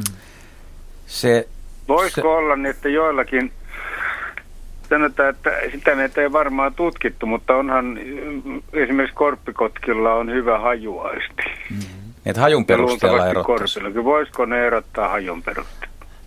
Eihän se mahdotonta ole. Joo, en, en osaa sanoa, että, että olisiko hajuaista tai tuoksun perusteella, että koira ja naara voisi erottaa, mutta Vedetään nyt tuohon kumminkin vaikka harakka rinnalle, jotka näennäisesti on hyvin samannäköisiä, mutta niillä on sitten taas pienempien pyrstön pituudessa pieniä eroja, että joskus niin kuin harakkaparinkin pystyy erottamaan, mutta ei, ei ehkä aina. Mm. Että et, et ihminen, ihminen niin kuin, Paitsi harakka itse. Harakka niin. erottaa kyllä niin kuin lähes aina. Varislintuja. Muutama rastaslaji erottuu, mutta sitten on räkättirastas, punakylki ja laulurastas, niin ne, no. ne on ihan saman. No ei, ne, ne, on, ne, ei ne ole ihan samannäköisiä. Niin Kyllä siellä on, on niin pään tummuudessa eroja ja on, on siellä pienempiä höyhen alaeroja, että jos semmoisen linnun saa käteen, niin lintuharrastaja esimerkiksi tuntee mm. ne maastossa, ei välttä, tai ei maastossa, mutta kädestä pitäen kun katsot, niin ne on eri, erinäköisiä, ne on vähän eri kokoisia, ne eri, eri mittaisia sulkia, pyrstön pituudessa, siiven pituudessa on eroa, mutta, mutta niitä ei ihminen välttämättä maastossa tunnista. Mutta, mutta jo tuommoiset erot sitten linnuille, niin on varmaan aika, aika, aika yllättävästi selkeitäkin mm. sitten. Että... Koiraslinnulla pitää olla melko tarkka sapluuna tuolla silmien välissä. Että se osaa, osaa tosiaan hetkessä tunnistaa, että tuo on naara. Joo, ja kyllä se varmaan naaraallakin on. Niin, niin kuin alussa sanoin, niin se, se ulkonäkö se on varmaan vaan aika, voi olla, no, pieni osa on ehkä vähättelyä, mutta se, se linnun liikkuminen ja käyttäytyminen, miten, mm. miten esimerkiksi keväällä soidin puuhat alkaa, niin sen takia tietyt lajit ei esimerkiksi risteydy, että, että ne periaatteessa, periaatteessa ne voisi risteytyä, että kaikki toimisi, mutta, mutta ne, ei, ne ei tunnista toisiaan millään lailla, koska niiden soiden liikkeet ei tahdo täsmätä. Ne soi, tekee vähän erilaisia niin. liikkeitä, pumppaa pyrstyä tai heiluttelee. Keima, keimailu on tässä se avain. No se, se, se, se on varmaan aika tärkeä itse asiassa. Niin, niin. Tosiaan niin kuin se, että esimerkiksi varislinnullahan, niin jos katsoo niiden höyhenpeitettä, niin se on hyvin kiiltävä itse asiassa, varsinkin mm-hmm. kaikki mustat ja tummat värit. Ja tota, niin se viittaa vähän siihen, että siinä esimerkiksi ultravioletti voi määtellä suurtakin osaa. Ja, ja tota niin, tästä asiasta varsinaisesti mitään tietämättä, tämän puhdas harvaus. Mutta tosiaan niin koiraat tuppaa nyt lauleskelemaan useimmilla lajeilla aika paljonkin, että varsinkin niille, jotka ei noin värellään muuten koreille, että sitä mä pitäisin mm. niin merkittävänä. merkittävänä. Että sitten jos toiset tyypit taas rupeaa tulee sinne vähän katteleen, niin se nyt yleensä lähestymistavasta riippuen voi mm. päätellä, että onko se koiras vai naaras, mm. että tuleeko turpaa niin, että höhne pöllyä vai, vai ollaanko ihan suopeamman näköisiä. Mutta toihan oli aivan kiehtova tämä idea siitä, että olisi, olisi erilainen haju. Ja mm. koska joo, me ei joo. vaan osata Sen, mitata joo, sitä joo, ja näin. meillä ei ole mitään niin kuin välineitä todeta ja sellaista. Moni, niin, en monilla linnuilla pois. Niin. tiedetään, että niillä on erinomainen hajuaisti. Mm. Että esimerkiksi myrskylinnut pystyy niin kuin satojen kilometrien jopa pidemmältäkin haistamaan jonkun löyhkävän valanraadon kellumassa. Mm. Ja tota, vastaavasti tosiaan kondoreilla tiedetään, ja mä itsekin leikkinyt itse asiassa yhden kondorin kanssa tota, niin, pistämällä mädän myy, myyrän tota, niin, niin piilottamalla sen, niin siinä ei monta, monta kymmentä minuuttia ollut, kun se oli paljonkin noita tota, niin, kondoreita heilumassa sen yläpuolella. Että kyllä se sieltä hävisi. Ehkä se ei ollut edes näkyvissä. Ehkä se löyhkävä koira sitten pistää sen naaraan nenää etäältäkin. Joo. Mutta kyllä, ja. hajureseptorit voi olla tosi tarkkana siis juuri varmaan, tietylle mä veikkaan, että lähietäisy, mä veikkaisin, että lähietäisyydeltä siis tässä on just varmaan se strategia, käy, että... että monet osatekijät lyö tämän parin yhteen ja mm. se alkaa ulkonäöstä, liikkeestä, käyttäytymistä, äänistä, hajumaailmasta, kaikki tämä yhdessä tekee koiraasta koiraan ja naarasta naaraan. Hyvä, tähän on hyvä kiteyttää tämä. Kiitos Ari. Mennään eteenpäin. Kiitos Jukka soitosta ja, ja tota, hyvää kevään jatkoa. No niin. Seuraava aihe, seuraava soittaja Maila Mäkinen Tampereelta. Hyvää iltaa. Hyvää iltaa.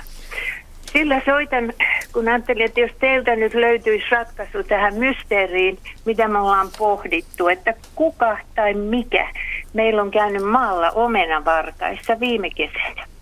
No meidän mökki on nimittäin siellä metsän keskellä ja ihmisiä ei ole lähettyvillä eikä koskaan ole kukaan käynyt omenavarkaissa, vaikka on paljon omenapuita. Ja tuota, yksi puu askarruttaa nimittäin se on tämmöinen venäläinen täysin hapoton omena. Ja se on täyskasvunen puu, eli semmoinen viisi metriä liki korkea. Ja viime kesänä se tuotti oikein ennätyssatoa. Se oli alaoksissa ihan huippuun saakka täynnä omenaa niin paljon kuin omenapuussa voi omenaa olla. No meillähän se on ongelma, kun se on hapoton omena. Ei siitä voi tehdä hilloa, ei se oikein kelpaa kenellekään syötäväksi ja niin edelleen. Ja mietittiin, että voi voi, onpa iso työ nyt sitten ensi kerralla viedä se, kantaa kompostiin ne omenat. No, me mennään, se, siitä oli jo osa varisu maahan, mutta puu oli aivan täynnä omenoita edelleen. Vieressä on hyviä omenapuita, pirjaa, maikkia. Niillä on paljon niitä puita meillä siellä ja ne on tosi hyviä ja tota, syötäviä tämä, oli, tämä on semmoinen ongelma puu meille. Tuli hankittua, mutta eihän sitä raski kaataa. Mm. No, kului viikko. Me mennään taas mökille ja katsotaan, että voi herttane. Se, on, se venäläinen omenapuu on aivan tyhjä omenoista. Yhtään omenaa ei ole maassa. Ja se maa oli jo muutama niin, tota, niin kuin siloteltu oikein niin kuin silkkiseksi se pinta – Yhtään jälkiä ei ole omenavarkaasta, ei minkään näköistä, vaikka kuinka tutkittiin. Ja viereisen omenapuun hyvät omenat ei ollut kelvannut. Ainoastaan tämä hapoton omena. Ja nyt me ollaan, siis me ollaan ihmetelty, että mikä ihme eläin se täytyy olla. On pyr- siis pudottanut sieltä lattavasta saakka, huipusta saakka kaikki omenat alas ja vienyt johonkin minne lie varastoonsa. Ja tota, no mehän oltiin huojuntuneita, koska meidän ei tarvinnut niitä kompostiin raahata. Mutta mikä eläin voi olla näin siisti työ, työmies? Saanko yhden täydentävän kysymyksen tähän esittää? Niin. Kun sanoit, että mua, mua jäi kiinnostamaan se, että, että, että silkin sileäksi oli se maa. Oliko se, ta, se, oliko se nimenomaan just tämän venäläisen Muutama. hapottoman puun alla? Alla, kyllä. Ne on Eikä puhtaita muualla. ruohoista. Kyllä, omenapuitten juuret. Kyllä. Ja tota, Oliko se niin kuin tallatun näköinen? Oliko se, mit... Ei, ei, ei. Siinä ei ollut mitään jälkiä. Vai että ruohotkin oli niin. kadonneet? No kun niin, se on, me pidetään puhtaana ne ruohoista, ne omenapuitten juuret. Okay. Ne oli siis mulloksella. Okay. Ja ainahan siinä mulloksella on semmoista kuopimisen jälkeen, kun joo, otetaan rikkaruohoja ja näin edelleen pois. Mutta nyt se oli niin kuin pyyhitty oikein kauniiksi se multapinta. No siinähän... Ei Okei, okay. no niin, kiitos. Kiitos soitosta. Monta kymmentä kiloa omenaa meni. Joo, kiitos soitosta ja hyvää kevään jatkoa. Me pohditaan tämä vastaus tässä valmiiksi. No, no niin, Heidi aloittaa. No jos aloittaisin siitä, että jos puu kasvaa viiden metrin korkeuteen ja sieltä ylhäältä asti on poimittu omenat, niin silloin täytyy varmaan lähteä etsiä jotain aika eläintä, joka ylettää sinne ylipäänsä. Ja pienet eläimet sulkisin heti pois sen takia, että ne ei voi tuollaista määrää omenaa ylipäänsä syödä. Ja mä oon ainakin itse nähnyt hirven omenavarkaissa. Ja, mm. ja ne voi syödä oksistakin omenoita. Joo. Mutta söisikö ne sitten noin paljon, jos niitä on? Ja, se on ja tasottelisiko aika, sen maan Aika krouvia se hirven jälki, niin. että usein on oksia katkottu ja Lähes Eikä koko, maa olisi kyllä aika Lähes koko puu olisi. voisiko tätä Eikö se pääse näin helpolla? Niin. Se olisi ollut muuten niin. no, mutta, valko häntä kaurista. Mä, mä, otan apula, mä otan apulaisia tänne heti, heti koska sitten sit voisi ajatella, että, että yhtä lailla mäyrät ja supit söisi sieltä tota, maasta niitä sitten pois. No sen mäkin olisin että, veikannut ilman niitä. Mutta niin, miksi juuri nämä yhden puu, puulajin? No sen se oli makea hyvä, se ei ollut hapokas. Niin, just sen takia. Oikein usko. Kyllä mä melkein johdattaisin mielelläni kaksijalkaiseen tämän, mäkin.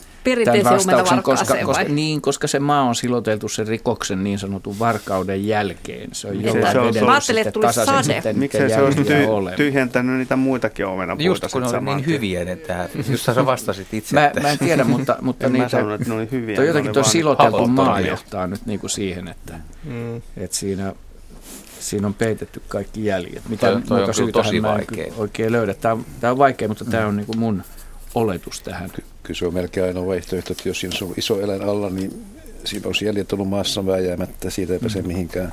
Että kyllä nyt joku kaksijalkainen on pitänyt hapattomista venäläisistä. Mm. Okei, no se tuli siinä käsitelty. se, se oli tiukkaan sanottu. mutta mut, mut Henry on puhunut niin vähän kuitenkin. tänään, että tot ei käy enää Henry puhuu aina asiaa. Joku homo erectuksen Tätä... jälkeen kehittynyt. mutta kyllä hirvi on hyvä omena Aivan varmasti, kyllä kyllä. Itse, siis, on, on. Sehän on, ja kyllähän nyt, jos esimerkiksi joku kauriskin tulisi valko häntä kauriskin tai peura, Jaakko, niin tota, kyllähän sekin, jos se kahdelle jalalle nousee, kyllä se aika korkealle yritetty. Mm. Tosin ei mm. ihan viiteen metriin. Ja se olisi kyllä. hyvin epätodennäköistä, jos olisi kova myrskypuuska, joka tiputtaisi ne omenat ne ensin sieltä puusta alas ja sitten, sitten pienemmät eläimet kävisi nimenomaan. Osuisi juuri siihen puuhun. ei, ne, olisi, ne olisi huonommin, ne hapottomat on huonommin kiinni Ai kuin niin. nämä hapolliset, että siinä on myös rakenteellinen ero ja sitten jotkut käy keräämässä jotkut Kai se vastaus oli siinä, että se alapuoli oli siistitty. Se on nimenomaan, se on se niin, Se on tämän, tämän ratkaisu. Niin, niin. Palaver on päättynyt. Menemme seuraavaan aiheeseen. Seuraava soittaja on Jouko Nevalainen Lieksasta, Kesselistä. Oletko siellä langalla, Jouko? Kyllä, täällä ollaan. Terve. Mitä sinne Lieksan kevääseen kuuluu? No, minä olen varsinaisesti kontiolahtelaisesti. Mulla on kesämösti on Lieksassa. No, mitä sinne Kontiolahden tulee... kevääseen kuuluu? Ampumahiihtoa. Sitähän minä seuraan. Kun Hyvä. Tällä hetkellä niin Kaisa toisena. Hyvä. Näin, kiitos tilannearviosta ja tilanneinfosta. Mutta sulla oli jotain luontoon liittyvää kysyttävää. Kyllä, kuule, kun just nuo muurahaiset ihmetyttänyt, kun siinä on, millä energialla ne oikein liikkuu, kun eihän niillä ole reppua selässä ja ne taivaltaa pitkät matkat kuule tuota niin, paikasta toiseen, että niin mikä se on se, se syöpikö ne matkalla johtaa sitten tuota, kun en ole ainakaan niin kuin huomannut siinä, kun olen seurannut näitä eri pesiä, mitä siinä on, ja sitten yrittänyt sitä vahtia, että onko siinä joku reviiri, minnekä ne asti menee, ja kun näyttää ihan, että ne liki 100 metriä, mikä on niin kahden pesän väliä, että onko ne nyt siirtämässä pestää toiseen paikkaan vai käypikö ne tota, öö, vai pysähtykö ne johonkin sinne välille vai tämmöisiä kysymyksiä. Niin tota. Joo. Joo. Mitähän no, Jaakko? Käytännössä muurahaiset pyörii proteiinijuomilla ja niillä on tämmöinen hauska tapa itse asiassa, että jos joku muurahainen kokee itsensä nälkäiseksi, niin se voi pyytää kavereilta, että he viittikö antaa vähän sapuskaa ja sitä ne muurahaiset, joilla on sitten energiavarastoja, niin ne voi antaa suoraan suusta suuhun menetelmällä tota, niin, ää, syötävää, eli käytännössä juotavaa tätä pyytäville. Sitten, miten pitkän matkan ne niin kulkee sieltä pesältä, niin minkä asti ne menee? No, aika harvoin sanoisin, että ne menee muutamaa kymmentä metriä kauemmaksi, mutta, mutta varmaan tuo 100 metriä voisi olla semmoinen niin vähän niin kuin normaali maksimi tai jotain sellaista. Itse asiassa en tarkkaan tiedä, mutta nämä kekomurhaiset nyt, jos sanotaan, että 100 metrin säteellä liikkuu, niin ollaan aika, aika lähellä totuutta. Ja, ja sehän riippuu tietysti siitä, että, että onko, onko paljon vai vähän ruokaa. Että kekomuurahaisten suurin niin tämmöinen energian tarve, niin kuin minkä ne, tai energiavara, mitä ne yleensä käyttää, on, on tota kirvojen ää, nämä sokerinesteet ja se kertookin jo sen, että millä ne käy todella hyvin. Että, että itse asiassa niin, niin kirvo, kirvojen... Niin kuin juomasta siellä kirvallona ja tullooko ne sitten pessään takaisin, tuopiko ne no, sitä energiaa siinä tullessaan sinne no, muura, pessään? Muurahaisilla tota, niin on, on työjako, että yleensä muurahaiset, yksi muurahainen keskittyy yhteen tehtävään ja, ja sitten nämä tehtävät sen muurahaisen iän mukaan. Se saa niin kuin, vähän haastavampia suoritteita osakseen ja kirvoja ne lypsää siten, että ne hiplaa tuntosarvillaan ja, ja suuosillaan kirvan peräpäätä ja sitten tästä vihjeestä viisastuneena kirva sitten puristaa tämmöistä sokerinestettä, jonka se on tältä puulta nysvinyt, varastanut, imennyt. Niin puun sokeripitoisia nesteitä ja muurahaiset sitten kerjää näiltä kirvoilta säännöllisesti ja kiikuttaa sen sitten kuvussa alas pesään ja siellä sitten taas ne, ne jakaa tätä korkeaenergistä juomaa sitten muille muurahaisille luovuttamalla pyynnöstä sitä. Ja sitten toiset muurahaiset taas hankkii pientä saalista saalistamalla muita hyönteisiä ja, ja hämähäkkieläimiä muita ja tällä tavalla. Näin. Kiitos hyvästä kysymyksestä Jouko ja mukavaa kisailtaa sinne.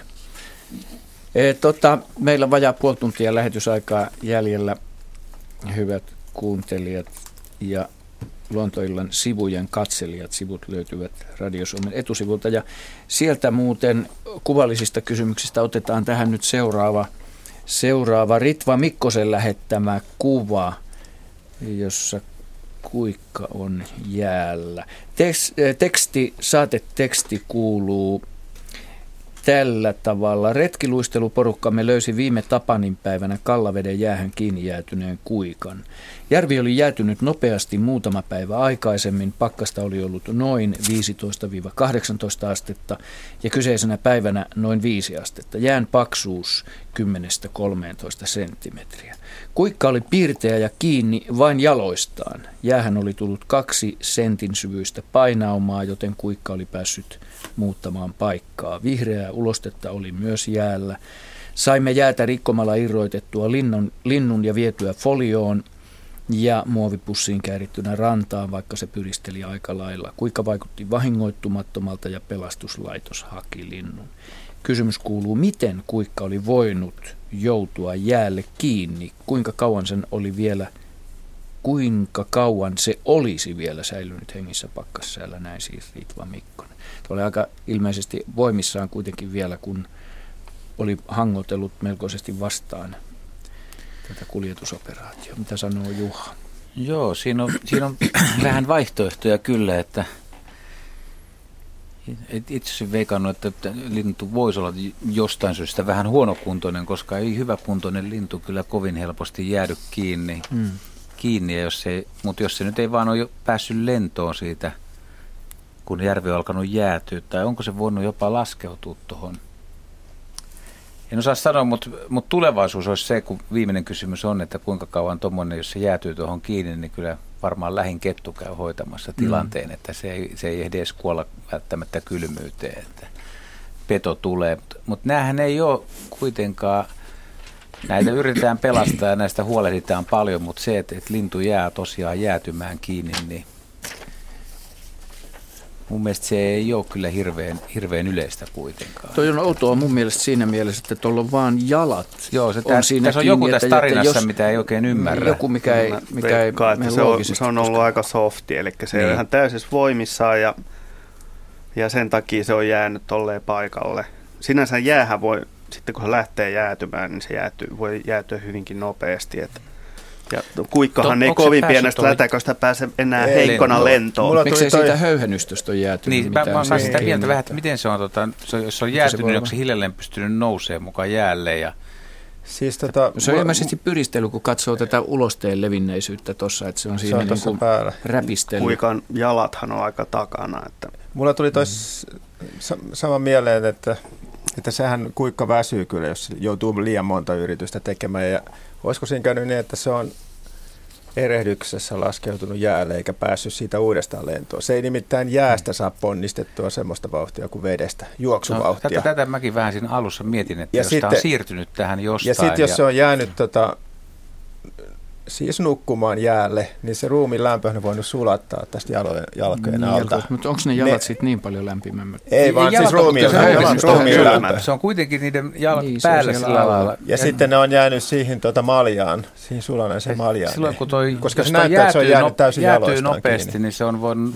erehtyäkin suoraan, että se on luullut, että se on avovettä ja se on laskeutunut ja se on kantanut alukseen ja se on jäänyt niin kuin jään päälle ja se ei ole päässyt juoksemaan siitä jolloin se on saattanut jäädä siihen ja se voi olla, että se, se ei ollut sillä kovin kauan. No sitten se on, se on siinä vähän kävelyä kuikkaa, niin kuin Hari sanoi, on, on huono kävelemään, silloin jalat hyvin pitkällä perässä, että sen ruumiin rakenne ei todellakaan ole luotu kävelemiseen. Ja, niin eikä jäältä lentoon lähtemiseen. Niin, ja sitten se, sit se on siinä ollut vähän niin kuin hyhmässä. Ja tuossa kuvataan, että sillä on ollut kaksi painaumaa, eli se on, se on voinut siinä nukkua olla vähän aikaa. Niin. Se ei ole kuitenkaan jää, jäätynyt, se on pystynyt siirtymään seuraavaan paikkaan, mutta se ei ole myöskään tajunnut tai osannut lähteä tai päässyt lentoon. Ja sitten on sattuvalta tullut, että tuosta vähän kun olisi menty eteenpäin, niin olisiko se lintu nyt todella jäätynyt sinne kunnolla jäähän kiinni vai... Huono on kuitenkin ennuste Kyllä. pärjäämiselle, eikä, eikä varmaan kauanko. Niin... Se voi sukeltaa siihen paikkaan ei, ei varmaan kauan. Ei, jos siellä on retkiluistelut on liikkeellä, niin ei siitä enää kuinkakaan läpi pääse. Kyllä, kyllä se aika hyvin on räpistellyt. Täällä näkyy, täällä no, päätteellä no. näkyy kuitenkin nämä jäljet tästä. Täällä on siivenjälkiä, lyöntiä aika paljon tässä lumessa ja Joo. ympärillä. Että sitä pyristelyä on siinä jo jonkun aikaa tehty. Mutta ei kai toi nyt montaa vuorokautta, jos, jos vuorokauttakaan olisi enää tuossa sinnitellyt. Evoluutiokarsii tyypit. Joo. Hyvä, no niin, jatketaan tästä. Otetaan terveisiä. kommentti tähän väliin Hämeenlinnasta Arno Järvinen Siuntiossa tapahtuneesta asiasta kommentoi. Harakatkin opettavat poikasiaan. Harakkaimo lennätti poikasensa yksi kerrallaan asuinpihan poikki. Emo kommentoi jokaisen lentoa ja kaikki poikaset läpäisivät testin. Näin siis Arno Järvinen. Okei, o, tota, seuraava soittaja on Paavo Niemelä, jos oikein olen ymmärtänyt Kivijärven suunnalta. Oliko tämä kommentti? Hyvää iltaa. Hyvää iltaa. Tervetuloa mukaan lähetykseen. Kiitos.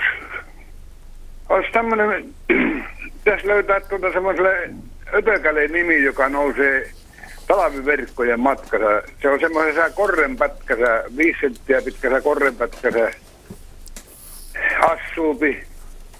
Ja tuota niin, sen toukan pittuus on semmoinen kolmesia, kolmesia senttiä. Mulla tuossa niitä on. Me mittailin vähän niitä ja tuota, ja se on semmoinen vihertävä se toukka siellä sisällä ja tuota, sillä on ottasa semmoinen niin kilpi, jossa on kolme mustia viivoja. Semmoinen vähän niin kuin kolmionmallinen musta viivotus. Ja sitten tuota, kolme paria jalakoja. Ensimmäiset on lyhyen ja seuraavat on vähän pidemmät ja sitten kolmannet on aika pitkät ne raajat siellä. Ja ne on etupäässä sitä. Ja sitten se peräpää on, se on semmoinen juomunen se toukka.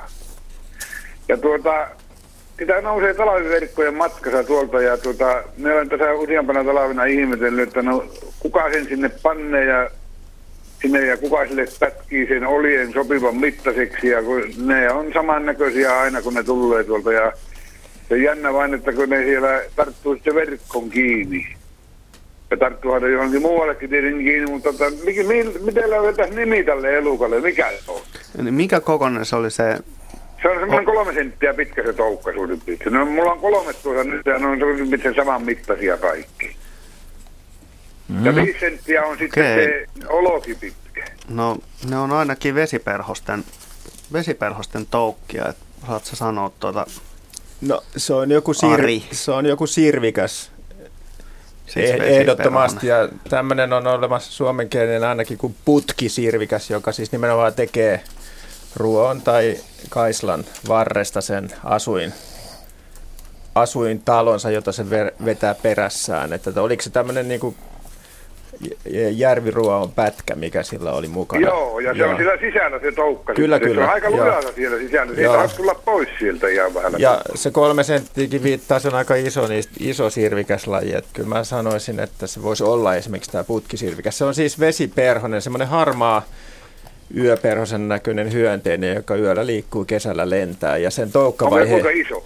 Se on siipiväliltään semmoinen ehkä 3,5-4 senttiä. Jaskalla ehkä joo. paremmat dimensiot näistä siipiväleistä, mutta semmoinen harmaa aika, sanoisiko mitättömän näköinen hyönteinen. Se muistuttaa perhosta, sillä on siivet tällä tavalla kattolaskuisesti, kun se istuu jollakin. Jyrkästi katto. Jyrkästi kattolasku. Ja, tu, ja, ja melko joo, pitkät, ohuet tuntosarvet. Et siitä sen tuntee. Usein illalla tulee valolle esimerkiksi pihalampulle Kyllä. tai muualle lentelemään. Niin saattaa olla esimerkiksi, kun veneeseen menee, niin sieltä veneestä saattaa lähteä lentoon päivällä. Ne on esimerkiksi Joo.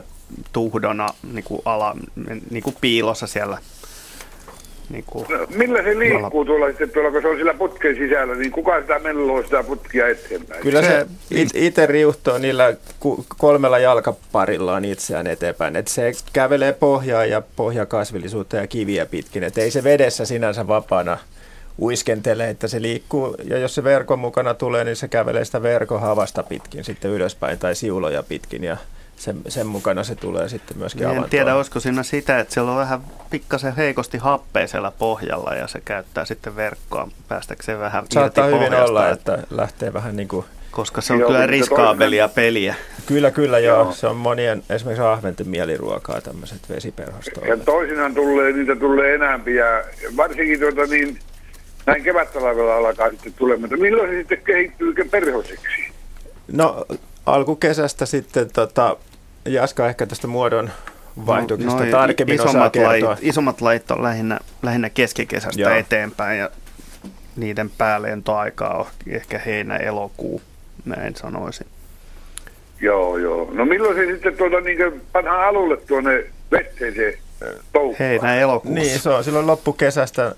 Ensin on tietysti se pariutuminen ja sitten naaras munii sinne su- usein suoraan veden alle, että se saattaa se naaras yksilö jopa ryömiä jotain Kaisalan vartta pitkin veden alle aika syvällekin ja munia se munaryhmänsä sinne, sinne veden alle. Se on semmoinen limanen rengas usein se sirvikkään munaryhmä ja siitä kehittyy sitten toukat voi viettää useamman vuodenkin siellä vetisessä ympäristössä ennen kuin sitten kotilo, koteloituvat. Ja, vai oliko näillä nyt tämmöinen varsinainen kotelovaihe vai miten se tapahtuu se on, aikuistu, aikuistuminen? Tämmöinen? Kotelovaihe on täydellinen vai Joo. muutos. Täydellinen muodonmuutos. Et perhosistahan niin kun, nämä sirvikkäät tai vesiperhosit erottaa siitä, että, että niiden siivissä on karvoja, kun perhosilla nämä karvat on muodostuneet suomuiksi. Eli tämä on niiden ero. Lisäksi noin, niillä on purevat suvuosat. Joo. Sanottakaa nyt, sanottakaa nyt vielä, että näitä sirvikkäitähän on kymmeniä eri lajeja, ja tämä putkisirvikäskin on ehkä semmoinen lajiryhmä. Joo, ihan, ihan tarkalleen ottaen, niin sitä lajia ei pysty kyllä näillä tuntomerkeillä varmasti sanomaan. Hyvä. Kiitoksia vastauksesta ja kiitoksia Paavo hyvästä kysymyksestä ja mukavaa kevään jatkoa. Seuraava soittaja on vuorossa Askolasta, Askolan suunnilta, jos oikein käsitän, Reija Koistinen. Terve Reija. No terve. Tota öö, niin. Su, onko sulla radio auki siellä? No, ei enää. Hyvä, siihen tuli pientä kiertoa niin kuin kuulit Joo. Ole hyvä. Ja... Joo. Joo, kun meillä on semmoinen, semmoinen, semmoinen SP-talo, joka on seitsemän metriä kertaa kolme metriä semmoinen terassi. Ja me ollaan siihen tehty semmoinen lämmin terassi nyt, että me on laitettu ikkunat ja kaikki ja alhaalta kiinni siihen. Niin tota, meillä on ollut siellä nyt sellainen tuikkukuppivaras, joka varastaa pöydältä kaikki tuikkukupit, kiiltävät tuikkukupit. Onko ne tyhjiä ja, vai onko niissä ollut? Ne on, no, ne on tyhjiä ja Joo. ne on ollut vaikka niissä venetsiä, venetsiä lyhdyissä ja niissä. Ja Joo. Se, se varastelee niitä sinne meidän halkopinon taakse. Meillä on semmoinen halkopino siellä, että me ollaan saatu takkapuita pitää siellä lämpö siellä kuivassa ja niin se varastelee öljö niitä, niitä. Niin, että, että mä luulen, että onko se metsähiiri vai lumikko. Onks että ne... mä oon nähnyt siinä hiiren tai lumikon. Mm. Semmoisen oli valkorintainen hiiri, hiiri, kun siinä meni, että... Valkorintainen hiiri vai oli, oliko se selvästi lumikko? Ne, niillä on kuitenkin... No kun se oli niin nopea näkö, kun se meni siinä, että, mutta siellä on kymmenen, 12 kuppia löydettiin niitä palaneita tuikkukuppia, kun se oli vienyt sen halko, halkopinon taakse. Siinä oli kahdessa rivissä semmoisia halottuja halkoja. Mutta ne oli samassa kasassa niin kuin kaikki nämä tuikkukupit? Kaikki oli samassa kasassa siellä, että sillä oli varmaan pesä siellä. Mm. Mm. No. Että tota, mikä, mikä tökkä se on ollut? No kyllä Onko metsähiiri, kun luettiin netistä, että se olisi, niin kuin, tykkää kiiltävästä vai onko se lumikko? No lumikolla on tapana kyllä syödä ihan elävää ravintoa mieluiten. Ja metsähiirellä voi just erottaa sen valkoisen rinnan mainiosti. Ja jos on nyt talvisaikaan, jos on talvisaikaan ollut, niin lumikkohan on ihan vitivalkoinen, että se on siitä helppo joo, no, erottaa. Joo. Mutta tota, ne hakee niitä tuikkuja varmaan. Mä en usko, että se, se väri on niinkään se houkuttin, vaan ne tuikut itse asiassa sisältää kovasti rasvaa.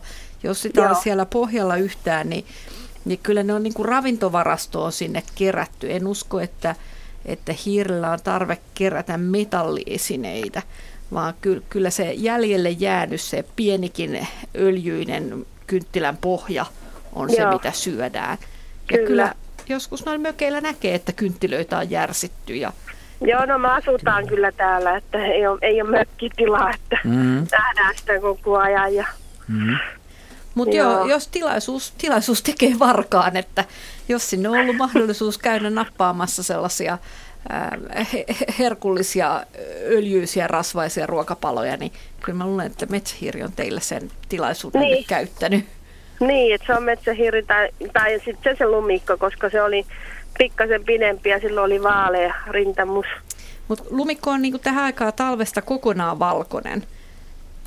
Joo. Ja, ja se, on, se on hyvin semmoinen... Mikä vähän se niin on se pikkuinen? Onko se hilleri sitten? No Hillerikään ei ole ihan pikkunen, vaan Hilleri on, no jos sen ihan, lähellä, veijari. ihan lähellä kissan kokoa, niin, niin merkittävästi suurempi. Eikä silläkään Eikä oikein mitään ei, intressiä ei, kerätä ei, ei, näitä. kun se on ollut ihan semmoinen... Oliko sillä häntä, mikä meni? Niin. Ei, ei, ei, kun se on ollut ihan semmoinen kahden tulitikkuaskin pituinen korkeintaan.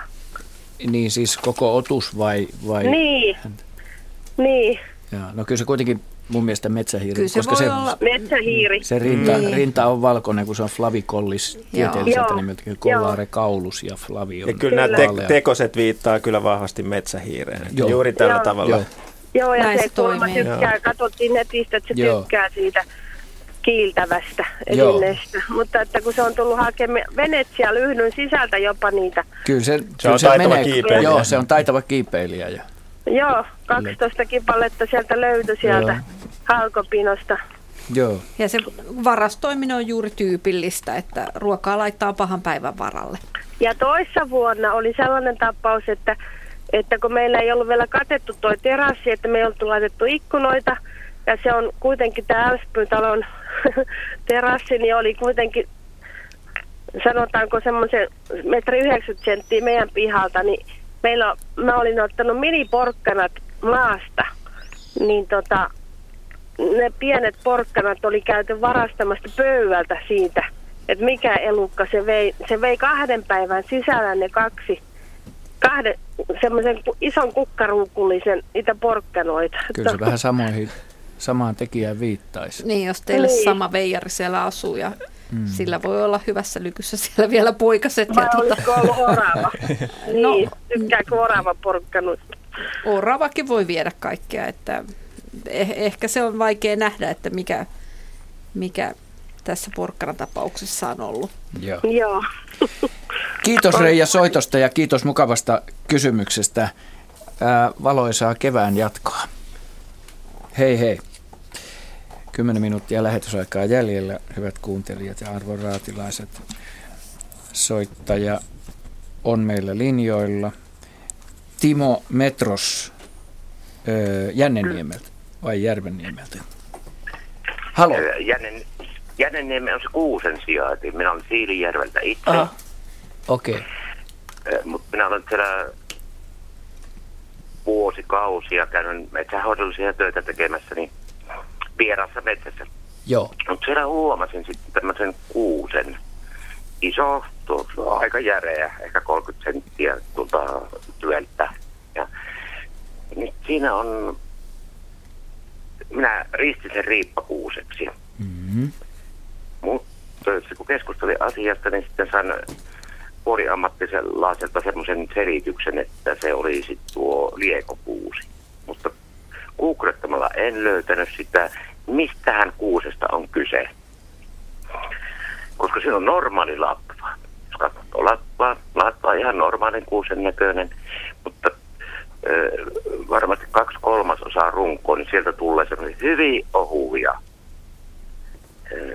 niin kuin riippakoivuun verrattuna. Sellaisia, että siellä on siellä täällä sitten vihreitä. Siellä on erossa olevia ne riipat. Mistähän kuusesta on Eli kyse? siis oliko se sellainen kuusi, jossa on haaroja aika vähän, haaro niukasti, mutta roikkuvat vahvasti alaspäin ne haarat, mitkä siinä on.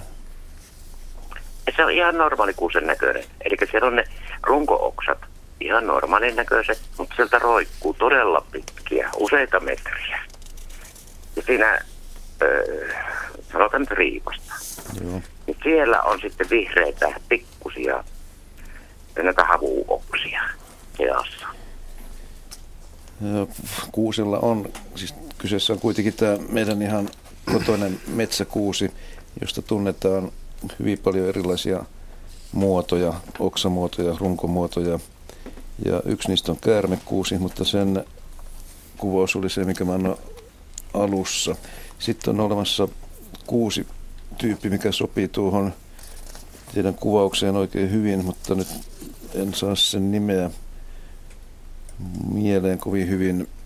Siitä käytetään sellaista lajikenimeä kuin viminaalis. Jos googlettaa sellaista, niin se löytyy sillä ja...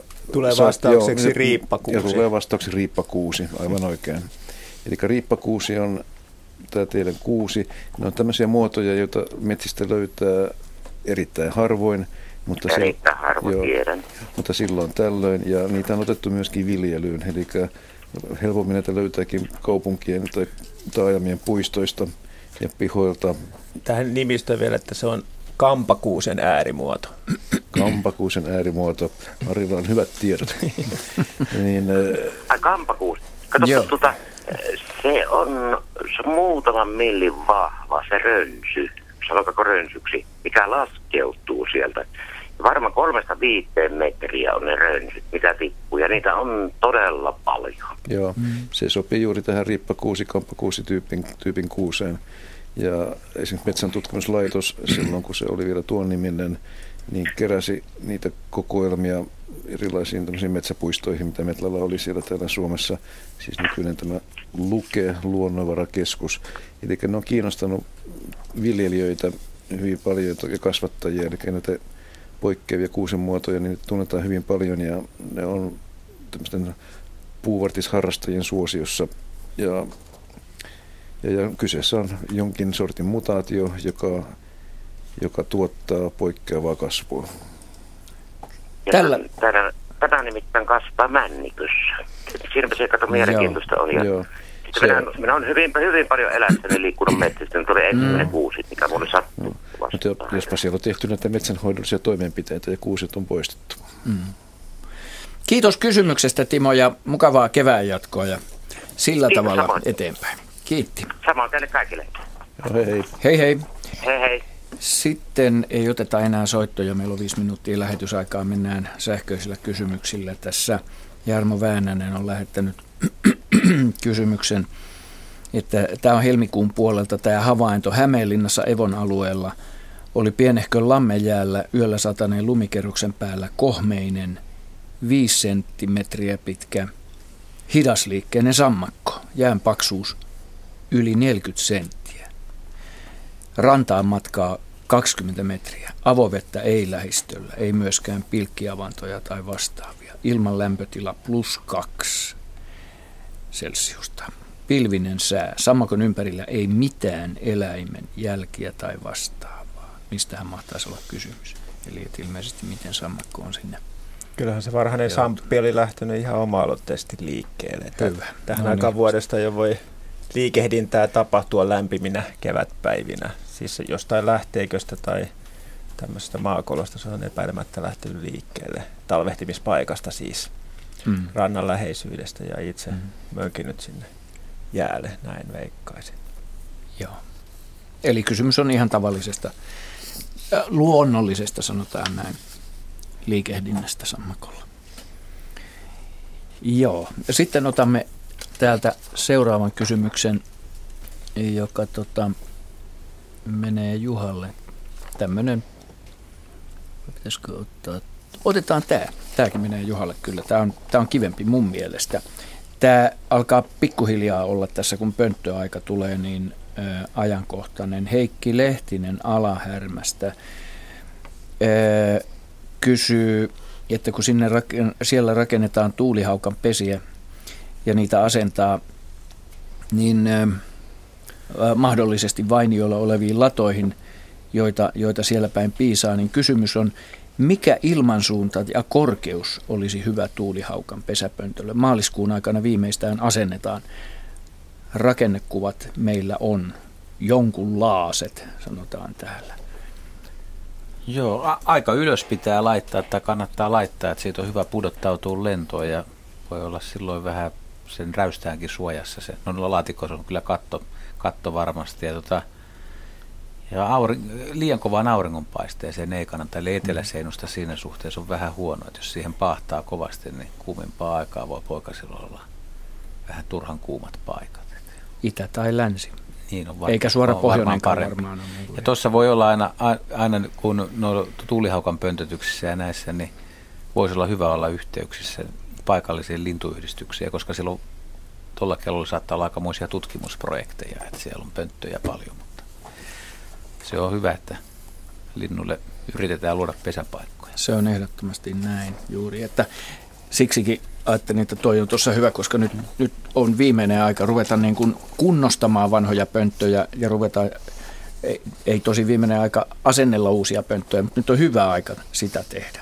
Itse ajan ainakin näin, näin toimia. Virpi Kittilästä on lähettänyt. Otetaan viimeisenä viestinä tässä, tässä ennen kuin lopetellaan lähetystä, niin viimeinen, viimeinen ö, sähköviesti. Ö, hei, kysyisin, voiko jänis säikähtää niin, että menee shokkiin? Olin ratsastamassa ja pupuloikki vastaan eikä huomannut meitä noin kolmen metrin päässä. Ö, sanoin pupulle, pysähdy. Muuten olisi loikkinut hevosen jalkoihin. Pupu pysähtyi, nousi takajaloilleen ja huitui, huitoi etujaloillaan aivan kuin nyrkkeilijä, kaatui selälleen ja siitä kylkimyyrää pusikkoon ja kohta toisella kyljellä potki itseään eteenpäin ja jäi puun tyvelle istumaan ja tärisi. Aivan luulin, että se saa sydärin säikähdyksestä. Duracell's pupu sai sähkösokin. Niin, Sinänsä hauska kerrotaan. havainta, vaikka ei pupun kannalta välttämättä ollut mikään mm. Vastaus on varmaan ilmeinen, että kyllä se aika monsen shokin sai, jos se noin käyttäytyy, että Joo. ei ollut hyvä päivä tuo. Noin. Kiitos äh, kuuntelijat lähetyksestä ja teille arvoisa raati. Hyvät kuuntelijat, me tapaamme kuukauden kuluttua seuraavan kerran ja luontoilta on silloin 40 vuoden juhlalähetys, lyh, lähetys 40-vuotis juhlalähetys ja se tulee 15. päivä huhtikuuta ja kestää siis kolme tuntia, kello 18.03-21. Ja tervetuloa silloin mukaamme pitämään hauskaa luonnon parissa. Kiitos tästä, hei hei.